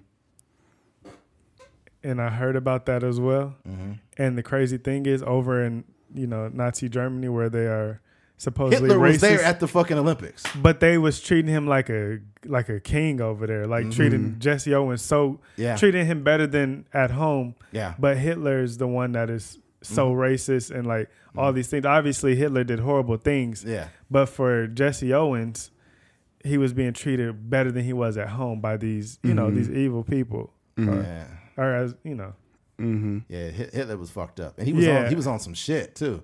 Joe Rogan showed a video of Hitler at the Olympics, and he was fucking tweaking out of his mind. wasn't Hitler like five three? I don't know. I think Was he, he was. like a little dude? I think so. yeah. They said somebody. Uh, I forgot they did. I don't know why this this happened. They talked about this. I don't know how many years ago. I don't know why they brought it up, but they said Hitler had a micro penis. That's why that nigga was so mad. That definitely give you an attitude. Yeah, like Eisenheimer, Eisenheimer. Heisenheimer. Yo, this nigga had a micro penis. yo, go look at the most evil leaders in history. They are. Yeah, oh, that's I'll. I'll say this though, man. I, I think you know, with all the atrocities that happen to Jewish people and Black people, what we're not going to do is have an oppression Olympics. But the the thing about it is, is I feel like, you know, the landscape of the time back then can and all the way to now can create a perception problem, mm-hmm. right? And when I when I pay attention, I pay attention to how people perceive certain people in certain cultures, you know, and sometimes you know a black person will say something, they're like, "Oh my God, here they go again, complaining about this or complaining about that."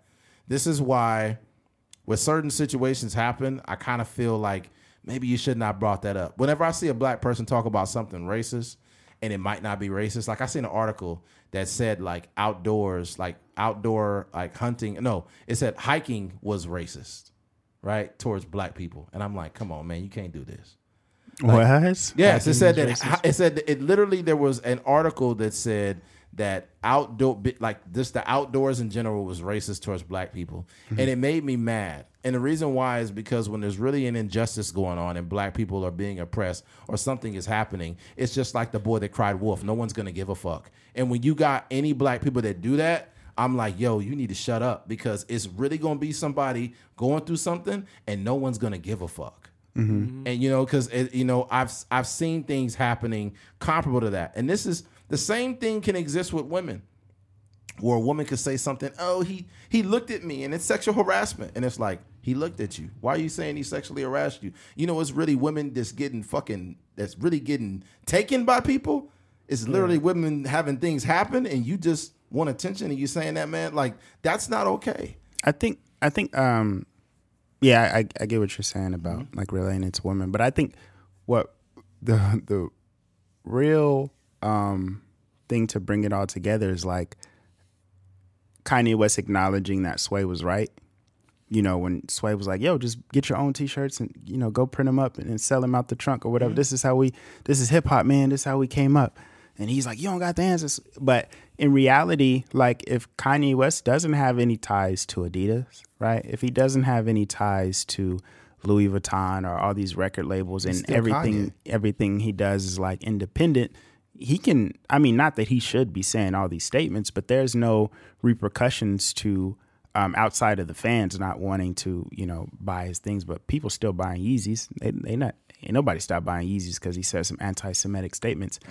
But um that i guess you know in terms of like the power dynamics that we're talking about i think it um like La Russell was talking about it, and Russ talks about it all the time. Like their goal is to be like the biggest independent artist, but not even known as like an independent artist. They just want to be the biggest artist. yeah And it's it's possible. You're right? You know, if you you know you keep you keep working at it, you keep garnering fans, and you um you got the resources and the budgets to do things as big as Drake or Kendrick Lamar, all these different guys. It's possible to do it on a, on an independent level. Yeah. It takes billions of dollars you know what i mean? It is it is a very expensive thing to do but i think that um for us to get to that space where we don't have to answer to anybody or we don't get suspended we can get counseled and counseled instead of canceled Yes. it requires us putting up some money to really um you know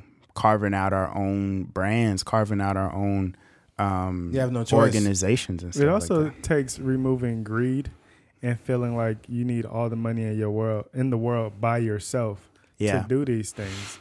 Maybe I don't have a billion dollars to do something myself, but let me find, uh, you know, nine other friends that also have a hundred million dollars for us to do something together. Yeah. Um, that way, you don't feel like you need these bigger because, like, let's say La Russell, for example, he may not get the billionaire status like Kanye West without putting billions of dollars in, like Mhm.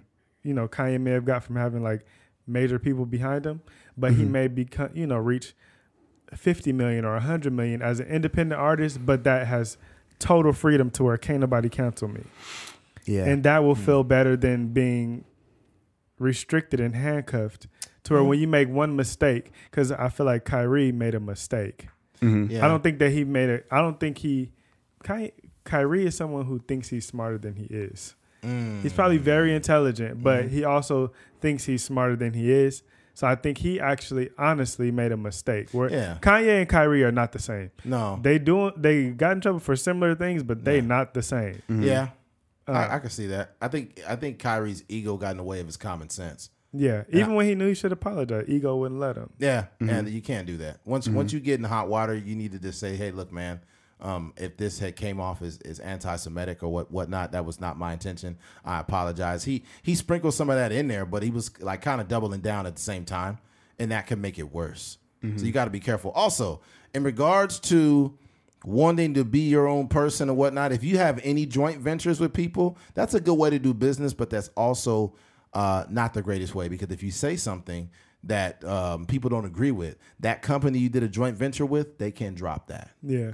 So that's the thing. And if you're not 100% independent, you're not going to be able to, you know, That's what. That's why uh, I think Joe Budden was saying. He was like, "Yeah, all these rappers be throwing around these link, this lingo. Like, hey, I signed a joint venture with Capitol Records, or I signed a, signed a joint venture with Def Jam. It's like, no, you're signed to Def Jam, and you guys split whatever money. But if they wanted to drop you today or Yeah. tomorrow, they can do that. That's all it takes. All Mm-hmm. it takes is for you to say something. And here's the worst part. Let's say, for example, you are 100% independent. You say what you want, you do what you want, right? But you said some things that are a little too edgy. All, if you want to do any collaborations with artists that are on major labels, those artists aren't going to work with you because the label won't let them. They Because- won't. They won't. So you know they'd be like, "Oh, you said this about uh, black people. You said this about trans people. You said this. Hey, you can't work with that guy. If you work with him, then we're gonna have to drop you." So Yeah. this system is already put in place. It's not put in place for people to be independent. But you- Yeah. if you if you have to, you could be a real person, just like us on the podcast. You could be a real person with a real opinion, but you have to learn how to frame that opinion. And you have to learn how to craft things. And if you don't do that and you just reckless, right? Because me and Keith, we do this shit every week without edits. We just put the podcast out. We have like a self edit feature. Like we're on the newest iOS update in our minds. And we've definitely had a guest that said some anti nigga statements. Anti-black statement, and we had to go back and take it off because he was afraid of how he would look. Literally. Yeah. So I was like, out okay, we'll take it off. You know, and that's the only time we've had to take something off the podcast. But I think we've have we have a built-in um, thing to where we're not being fake. We say what we want, but Yeah. we we we have to give nuance to the com. We have to make it a very nuanced, and we have to preface statements and things of that nature, so people won't be like, "Oh, they're this, oh, they're that." But me and Keith haven't gotten so big because sometimes what people do is that Keith might say something, be like, "Fee five four figure, I hate a nigga." They'd be like, "I knew Keith was anti-black. I always knew he was anti," and they'll take that one snippet. Yeah, that's now- what happened with the uh, richer boy, th- the rich boy thing. Like, still literally getting comments every day. Oh wow, You I, know, I need to go people back and talking check crazy. Like y'all can Some dudes say y'all canceled before y'all got started. Man, this I is, mean that, and and that is even at this level, you got to be careful because they'll go back. they, they will go back ten years ago to one of your early episodes. You'd be like, "Wow, that had nothing." Yeah, You know the whole Joe Rogan thing where he, you know, said the Yeah. N word and they was making it a big deal. yeah, and I, Yeah. or, you know they tried, but um, I think the main thing too is like don't speak from a place of emotion yes, because sometimes you get emotional trying to like uh, plead your case. yes. For example, I'm a Kobe fan, so when I speak highly of Kobe and then you speak highly of LeBron, automatically I sound like I hate LeBron when truthfully. LeBron may be one of my top five favorite players. Also, I love LeBron too. But when I'm trying to defend Kobe, it sounds like I hate LeBron, and I think that we do that as uh, oftentimes as black people, and we're just speaking on what we would like to see for us, and then Yeah. it makes it sound like we hate someone else Yes. when that's not the case. Like you're speaking from a place of envy. You just, you're not saying I don't want them to have it. We just saying I want it too. Yeah. So That's the, that's the thing, and I think that you know sometimes like we, you know, you look up to certain people and you're like, yo, I want to be like, I want to be edgy like this person. I want to do this or take these risks like this person in terms of creating content. But I think that um, if there's anything that Kanye West and Kyrie taught us is um, one, I don't even want to say the word. It's it's it's four letters. It starts with J. It rhymes with ill, but um, I'm gonna just like basically what I'm saying is you just want to vet the things that you're saying, and you don't want to be disrespectful. You don't want to dis. You don't want to be disrespectful to no community because it's uh it's treacherous out there. It definitely is. Kanye his his net worth lost like a, a billion in dollars a day, Yeah. How? here- here's the crazy thing. Imagine in the next four or five months, me and Keith are sitting down with the you know with Spotify, and they're like, "Okay, you guys been doing this for quite some time. You guys are consistent. Okay, what we're gonna do is we're gonna need your file. We're gonna need your file with the you know the con- the content the uh, content. Uh, we're gonna check some of it out. But truthfully, what they're gonna be doing is is they're gonna have people vetting the content. They probably have somebody checking it. They'll probably have a, maybe about fifteen people. 10 or 15 people, maybe some employees of Spotify. Hey, you got episode 1 through 20. You got episode 20 to 40. You got episode 20, right? You got these people checking out the episodes. And through those episodes, not only will they be doing quality control, but they're going to check, hey, did they say anything homophobic? Did they say anything racist? Did they say anything, you know, about this or that person? Right? And they do that to protect themselves because they know that shit's going to come back. Mm-hmm. I've heard some things on podcasts. Why do you think the Brilliant Idiots, shout out to Brilliant Idiots, they deleted all them old episodes. They was wild. Them was some wild. Like I remember listening. two wild dudes. Go ahead. It, it was wild episodes, bro. Back in the day, it was an episode. It was an episode where um, I think it was the Tahiry. Tahiry, um, I think it's Joe Budden's uh, Oh, ex girl, and she was in there sitting on Brilliant Idiots. He's like, "Hey, so uh, Tahiry, you like big dicks?" Literally, like at the very beginning of the podcast, mm-hmm. the first question she asked, he asked her, "So you like big dicks?" And she's like, "I mean, I'm not afraid of one, but you know." Mm-hmm.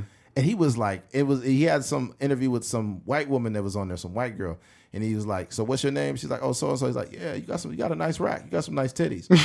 Charlemagne was a wild motherfucker on those early episodes. He was saying some wild shit. Mm-hmm. Like if you look at the episodes now of Brilliant Idiots compared to back then, oh man, They that's- cleaned it up. Oh man, he would have been super fucking. They they both as individuals have different brands though. Now. Yeah, And way they different still now. they still those is two of the edgiest. Yeah. because Schulz say some stuff. Not Charlemagne no more. He's not very. Yeah, edgy anymore. Charlemagne is yeah Charlemagne then chilled a lot. Yeah, he's Yeah. super chill because now Charlemagne is getting involved with different brand deals and all kinds of different shit.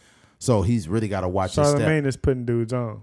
Yeah, yeah, It, it's just smart to move move like that and I, I just think like you know for us and we go into a space where we trying to get brand deals and all these different things and i just i just hope we get the grace you know that mm-hmm. you know that i think maybe moving forward like you know in the next few years i think i think it will start to move to move past the canceling because it's just kind it's kind of getting tired like you can't keep this shit up. yeah, like it's it's getting it's getting out of hand. So I think I would hope you know it, it starts moving to a space where it's like like um who was that? Desha- was it DeSean Jackson? Um, he had said something like anti-Semitic, and then- DeSean Jackson and um, Nick Cannon has said something. Nick Cannon for sure. but it was and it was. Dez Bryant was another one, I think. but who was the football player that uh was it? it was Jackson. This is John Jackson. No, no, no. I'm saying what Jewish football player had like Edelman. Yeah, Julian Edelman. He had a conversation with That's him. Count, that's counsel. Yeah, culture. exactly. I thought that was a good thing that he did. I, I, I really like Julian Edelman, and I, that would be somebody perfectly to speak to about this subject matter and to have a very in length conversation about you know um, that. And I think Yeah. that uh, when they were talking to uh, Chris Moreau on the Brilliant Idiots podcast. He's Jewish, and he said that you know some of the the conversation that are, that's being had, like "Hey, Jews run everything," this and that. He said the reason why that that type of conversation is uh, is is like detrimental, I guess you could say, is because this is the same rhetoric that was used prior to Germans With Hitler. with you know Yeah. yeah so basically it it it allowed the germans to infiltrate jewish people Yeah. just because of the words like oh they they run everything they own Yeah. everything they made It's just them dangerous to speak in generalizations. And that's more so what like Kanye and maybe what the documentary did. yeah It's like cuz you know, I, I I know personally like a few Jewish people and they don't run nothing. They don't own no banks. No. You know, they don't they don't may not have this long money that that you know of Nah, I seen I'm in real life. These niggas got busted vans and but um no, it's just it's just it's just like, you know, like I think I, I was telling you on the phone, like it's the same conversation if it was like, man, all niggas run fast or all niggas can hoop or all niggas is in the NBA. Like Mm. every black black person is good at rapping. Like it's just like no, we just like no we just like regular just people regular out. people man Yeah. yeah yeah i think we've exhausted this topic quite enough Yeah, it was a good conversation. I just really hope that we um I hope that we're able to find um deeper conversations outside of you did this, you should apologize. You did this, you should apologize. yeah. I think we really got to get to a better place cuz this this this shit here is not sustainable. Um yeah, let's go ahead and wrap this thing up, man. Um if you made it to oh, before we close it down, uh, DJ, uh, shout out your shows, your socials for people, you know, and your, you know, you got any open mics going on? Oh yeah, uh, my socials. Oh, I just have Instagram is this is underscore DJ TV, and then I do have uh, two show. Um, I do have two shows coming up. One over at the Well in Bakersfield, California. Uh, it's November 26th where we on the laughs, and then December 2nd I'm celebrating uh, CMAC Productions' birthday. I'm be on that show as well. That's December 2nd over at 1933 in Bakersfield, California. All right. Yeah, Hey. go ahead and bring that up again too when we get back on here, so you know people know to come out and support and watch some actual comedians and see how you rock. But yeah. yeah, Yeah. man. Um, if you made it to the end of this podcast, man, we appreciate you. Thank you for, for listening to Truckers Mind podcast. I'm Eddie McGee. Boy K things. We're out of here, man. Peace.